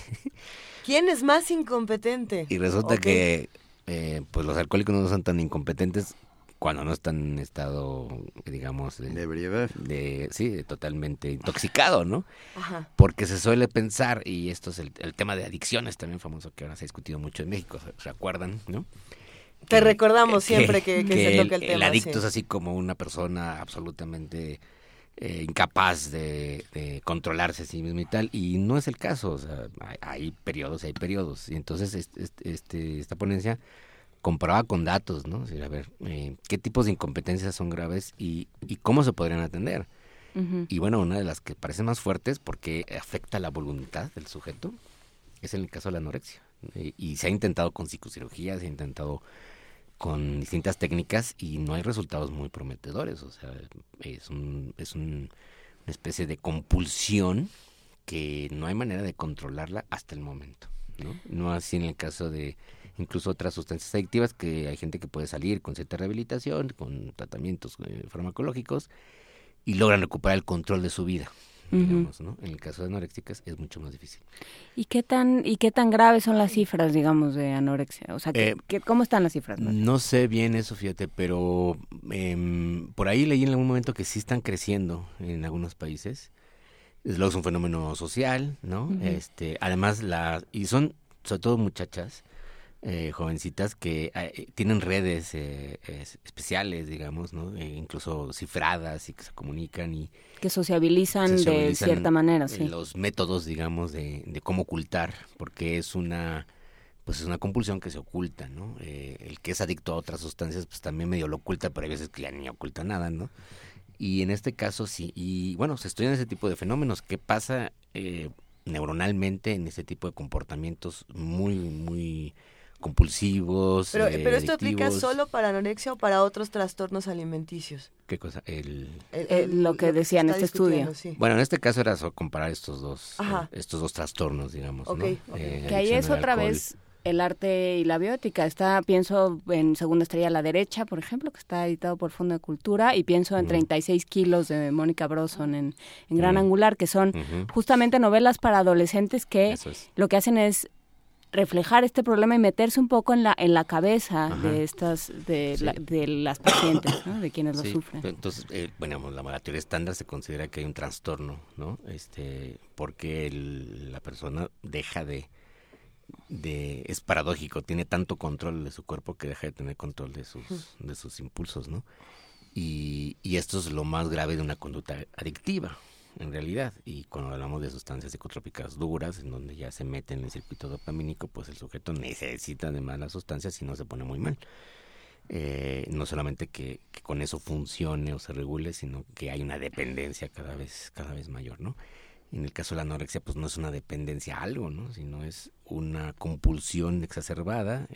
Parece que, que eh, hay un, digamos, un, un circuito que entra como una especie de loop, ¿no? Ujú. Se- se- de ciclo de ciclo Vicioso. reproductivo vicioso y que no hay manera hasta el momento de tratamientos efectivos hasta donde yo hasta donde yo sé seguramente están, están intentando muchas cosas pero bueno este tipo de problemas se plantean en un congreso de esta naturaleza hay una gran diversidad de ponencias, algunas también malas, este, ¿Qué, qué le faltó? ¿Qué le falta discutir a la bioética en congresos como estos?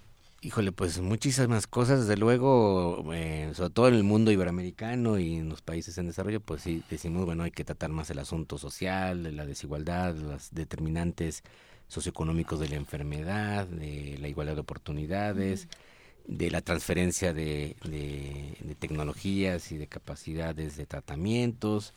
Este, mm, hay, bueno, hay una sección, por ejemplo, de, de género muy importante, es una, un congreso eh, satélite, digamos, que de hecho casi siempre es antes de, que es la Asociación de las Feministas de esta asociación internacional, que hablan de los temas específicos. Una de nuestras colegas, Florencia Luna, que es de Flaxo, Buenos Aires, planteó el caso dilemático que ya habíamos hablado alguna vez de, del Zika en Brasil y de, de- del aborto, ¿no? Ujú. Que pues eh, se estaba impidiendo que algunas mujeres eh, abortaran por esa razón y eh, dado que no está legislado en todo, el, en todo el país, este no está despenalizado.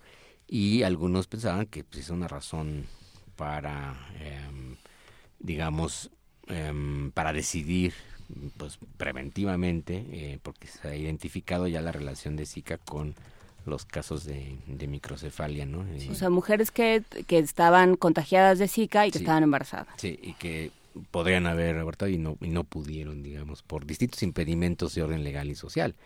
Entonces es un tema de género, absolutamente. Otro caso, eh, si tengo más tiempo, les Claro puedo contar. sí. Sí, por favor. Sí, por Una favor. colega peruana que habló que en la época de, del gobierno de Fujimori se instauró una política de planificación, digamos, de poblacional, Ajá. eh, tratando de promover eh, esterilizaciones, eh, pero sobre todo en las mujeres. Entonces ya de entrada había un sesgo de género, porque era sobre mujeres y no sobre hombres. Cuando es mucho más fácil hacerlo, hacer vasectomías en los hombres, se hacía en las mujeres, ¿no? Y si no me equivoco, la vasectomía, a diferencia de la salpingoclasia, se puede revertir. Se puede revertir. Creo En algunos en casos, algunos casos. en algunos casos. En otros casos no. Ajá. Simplemente te, te cortan. Y bueno, pero es más, mucho más fácil y es mucho menos riesgoso. Es un procedimiento el que sales caminando del hospital. Sí, eh, sí, no es lo mismo que una salpingoclasia. te ponen una bolsa de hielo y ya es todo. No, bueno. Ese es todo el, todo el problema. Ajá. Pero bueno, entonces esta política de Estado, fíjense, es una verdad biopolítica. Primero era sobre las mujeres. Segundo, sobre mujeres indígenas en poblaciones rurales. ¿no? Ujú. No estaba en, el programa no eran poblaciones urbanas eh, de clase media, digamos. Y entonces ellos demostraron, porque llegó, era ella una jurista, llegaron a la, a la Defensoría del Pueblo, creo que así se llama en Perú, pues ya denuncias porque las mujeres habían sido operadas sin consentimiento. Entonces era una intervención este, pues muy forzada, nunca habían firmado ningún consentimiento, se les había engañado incluso a algunas mujeres que, que ni siquiera habían comprendido cuál era el procedimiento al que iban a ser sometidas eh, y pues había pues esterilizaciones forzadas, digamos. En Guatemala también. En Guatemala. Esto ha habido en muchos países. Y, y lo que se demuestra con los datos es que no es accidental, hay un sesgo intencional de sobre Por quién supuesto. van. Ella decía, eh, no, no, no da tiempo para explicarlo más y tenía algo, algunos datos más para demostrarlo, que eso ya ha sido pues, una política también de, del conflicto en Perú con las poblaciones que, que eran las bases de apoyo de, de la guerrilla, ¿no? Y que entonces era un- una especie de política eh, de control poblacional Sí. muy, muy a la nazi, ¿no? De vamos a evitar que se reproduzcan y evítanos eh, que haya más bases de apoyo en el futuro. Es un poco loco también porque eh, tampoco funciona así.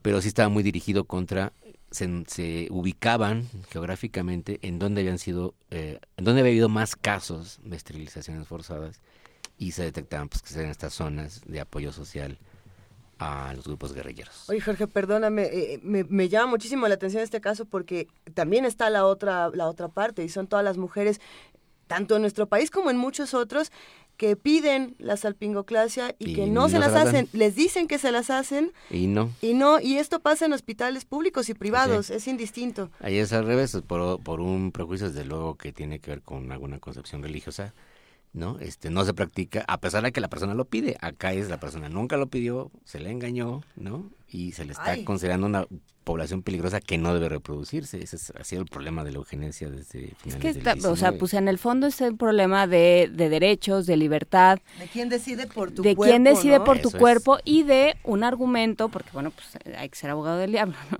El argumento del gobierno es que yo te estoy cuidando de ti mismo. Ajá, sí, es- eh, tiene alguna em, alguna utilidad social, pues sí, ¿no? Pero pero no no de manera involuntaria. Entonces esa es la, la regla básica de la bioética en todo el consentimiento informado, ¿no? O sea, y como yo siempre he insistido, esto es un asunto de derechos civiles. O sea, ¿quién eh, tiene la potestad de decidir sobre nuestro propio cuerpo? Pues nosotros mismos, con los fines que queramos. Ahora, debe haber algunos límites, sí. Y Pero sobre todo, ahí el, el- siempre hay que vigilar dónde están esos límites, quién los pone ¿dónde están esos límites? y quién los vigila. Exactamente. Y en los casos que lo que sí debemos vigilar, como las enfermedades epidémicas, pues es lo que menos vigilamos, por cierto, ¿no? Entonces, ahí no hay ahí no hay control, ahí no hay mucha regulación, es muy difícil. Y esto más bien hay que apelar a la responsabilidad de las, de las personas. Pero nadie se va a enterar de que tiene una enfermedad epidémica contagiosa y grave si no está en un sistema de atención o si no tiene la información o si no tiene los recursos como para, como para ello.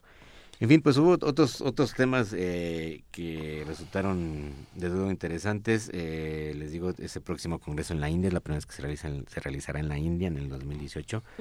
Eh, pues pensamos que puede moverse la discusión hacia, hacia ese punto. Está la demanda vieja de, desde el 78 de una cumbre de la OMS de, de lograr el acceso universal a los sistemas de salud. Es un compromiso supuestamente de las Naciones Unidas que no se ha logrado, pero para nada. Y pues en México tampoco, ¿no? Que tengamos una cobertura más amplia. Tenemos muchos problemas con el sistema de salud. Todavía falta una reforma estructural, pero vamos que las reformas siempre se complican en este país. Este, No, bueno. que, que garantice una atención adecuada a todo el mundo en este, en este país, sin distinción de dónde trabajas y para quién trabajas y cuánto trabajas y cuánto ganas y etcétera, ¿no? Porque eso se ha demostrado que es la forma más adecuada de, de distribuir racionalmente los recursos que siempre serán limitados. y que jamás se han distribuido racionalmente. Jorge Linares, Wow. director del programa Gracias, universitario de bioética, muchas gracias por estar esta mañana. Comenzamos hoy, el primer momento, hablando de racismo y clasismo y de alguna manera terminamos hablando de, De racismo y Y pasamos clasismo, por la- el sistema jurídico, que es lo mismo. que también y- pasa sí. por el racismo y el clasismo. Qué importante verlo desde todos estos ángulos. Muchísimas gracias, querido Jorge Linares. Gracias a ustedes. Ah, Seguimos, nos vemos el próximo Miércoles. miércoles. Eso. Te mandamos un enorme, no te lo mandamos, te lo damos aquí en vivo. Sí, eso. sería ridículo mandártelo cuando te lo puedo me levantarme y dártelo. Sí. Jorge Linares del programa Gracias. Universitario de bioética y Ricardo Peláez, uno de nuestros curadores musicales, nos mandó hablando de hablando de, De las poblaciones que no vemos. exacto de las poblaciones una canción africana, casi casi con Danja.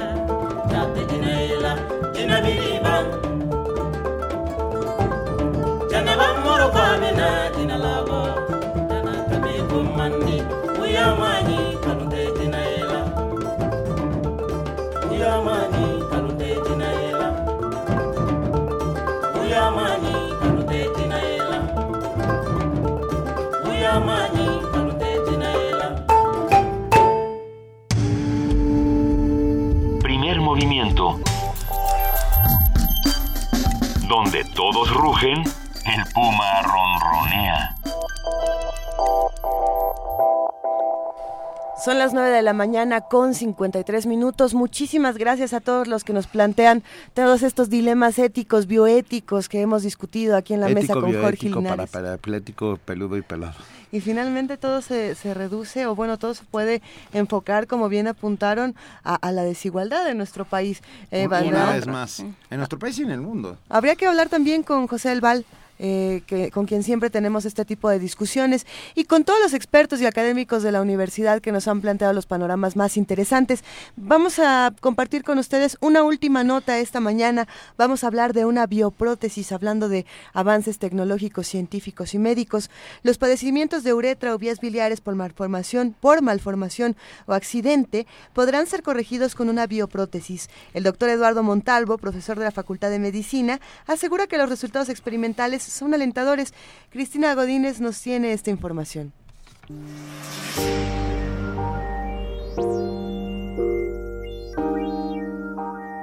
Las personas cuya uretra o vías biliares resultaron afectadas por una malformación, un accidente, alguna tumoración o una intervención quirúrgica serán beneficiadas con una bioprótesis tubular de colágena que restituirá las funciones biológicas perdidas. En el desarrollo de esta investigación multidisciplinaria participan varias entidades de la UNAM. Habla el doctor Eduardo Montalvo Jade, profesor de la Facultad de Medicina. Consiste en crear una serie de andamios o de estructuras que inicialmente era del compuesto bovino y posteriormente ya se están haciendo los ajustes para hacer el reemplazo y se ha sustituido por una estructura de colágena para que finalmente se obtenga un bloque y se le dé forma de acuerdo a la estructura que queramos reemplazar. En este caso es el conducto biliar para que sea más fácil eh, la, explicación, los conductos hepáticos de cuál drena la bilis, llega al conducto hepático y finalmente al intestino y se comunica con el paso intermedio o con la vesícula. Entonces, cualquier afectación en estos conductos extrahepáticos biliares son sustituidos o reemplazados por esta bioprótesis.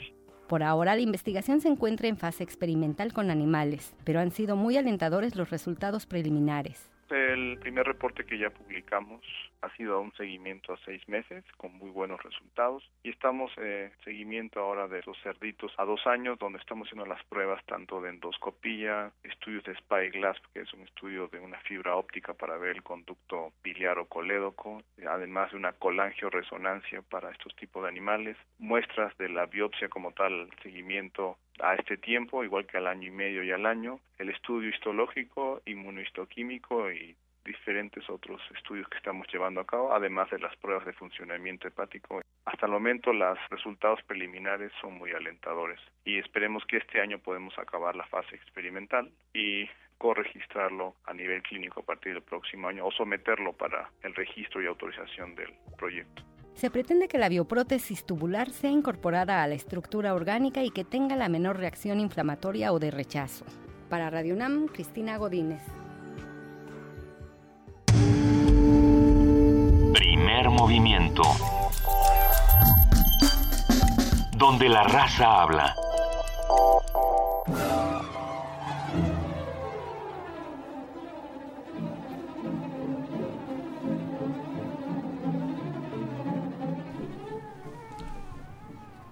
Son las 9 de la mañana con 56 minutos y ya está con nosotros nuestra queridísima compañera Vania Nuche para contarnos qué hay hoy en Radio UNAM. Claro que sí. Hola, muy buenos días a todos. Hoy en Radio UNAM presentamos a Bater por sí mismo con el capítulo Hacedor de Lectores, donde escucharemos cómo nuestro autor homenajeado se volvió un escritor preocupado por los jóvenes y por contagiarles el gusto por la lectura y la filosofía.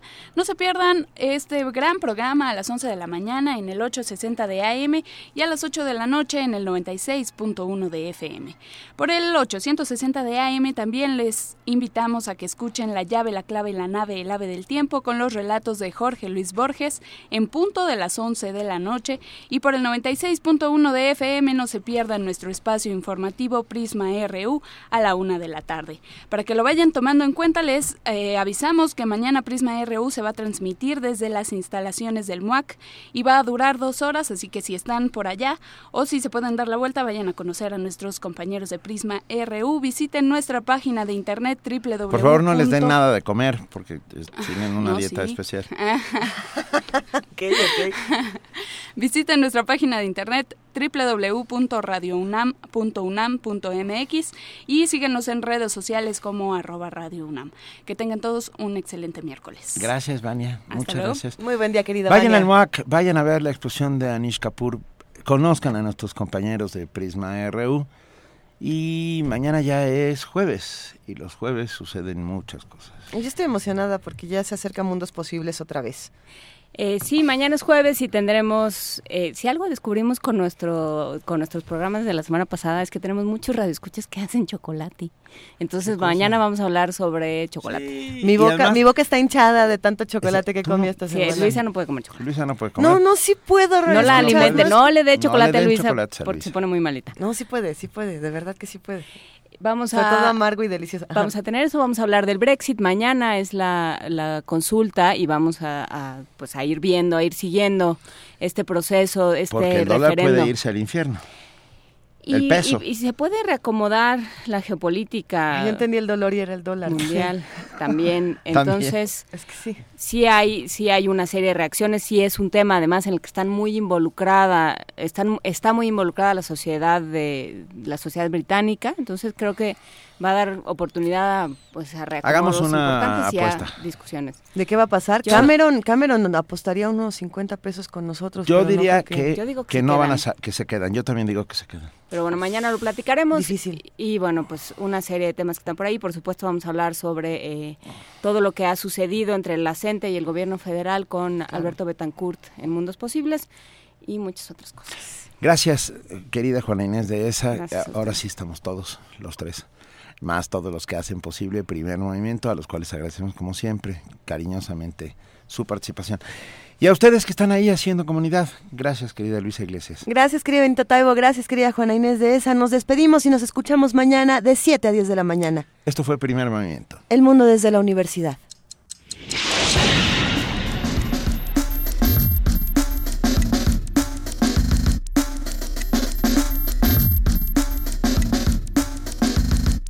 La Coordinación de Difusión Cultural de la UNAM y Radio UNAM presentaron Primer Movimiento. El mundo desde la universidad.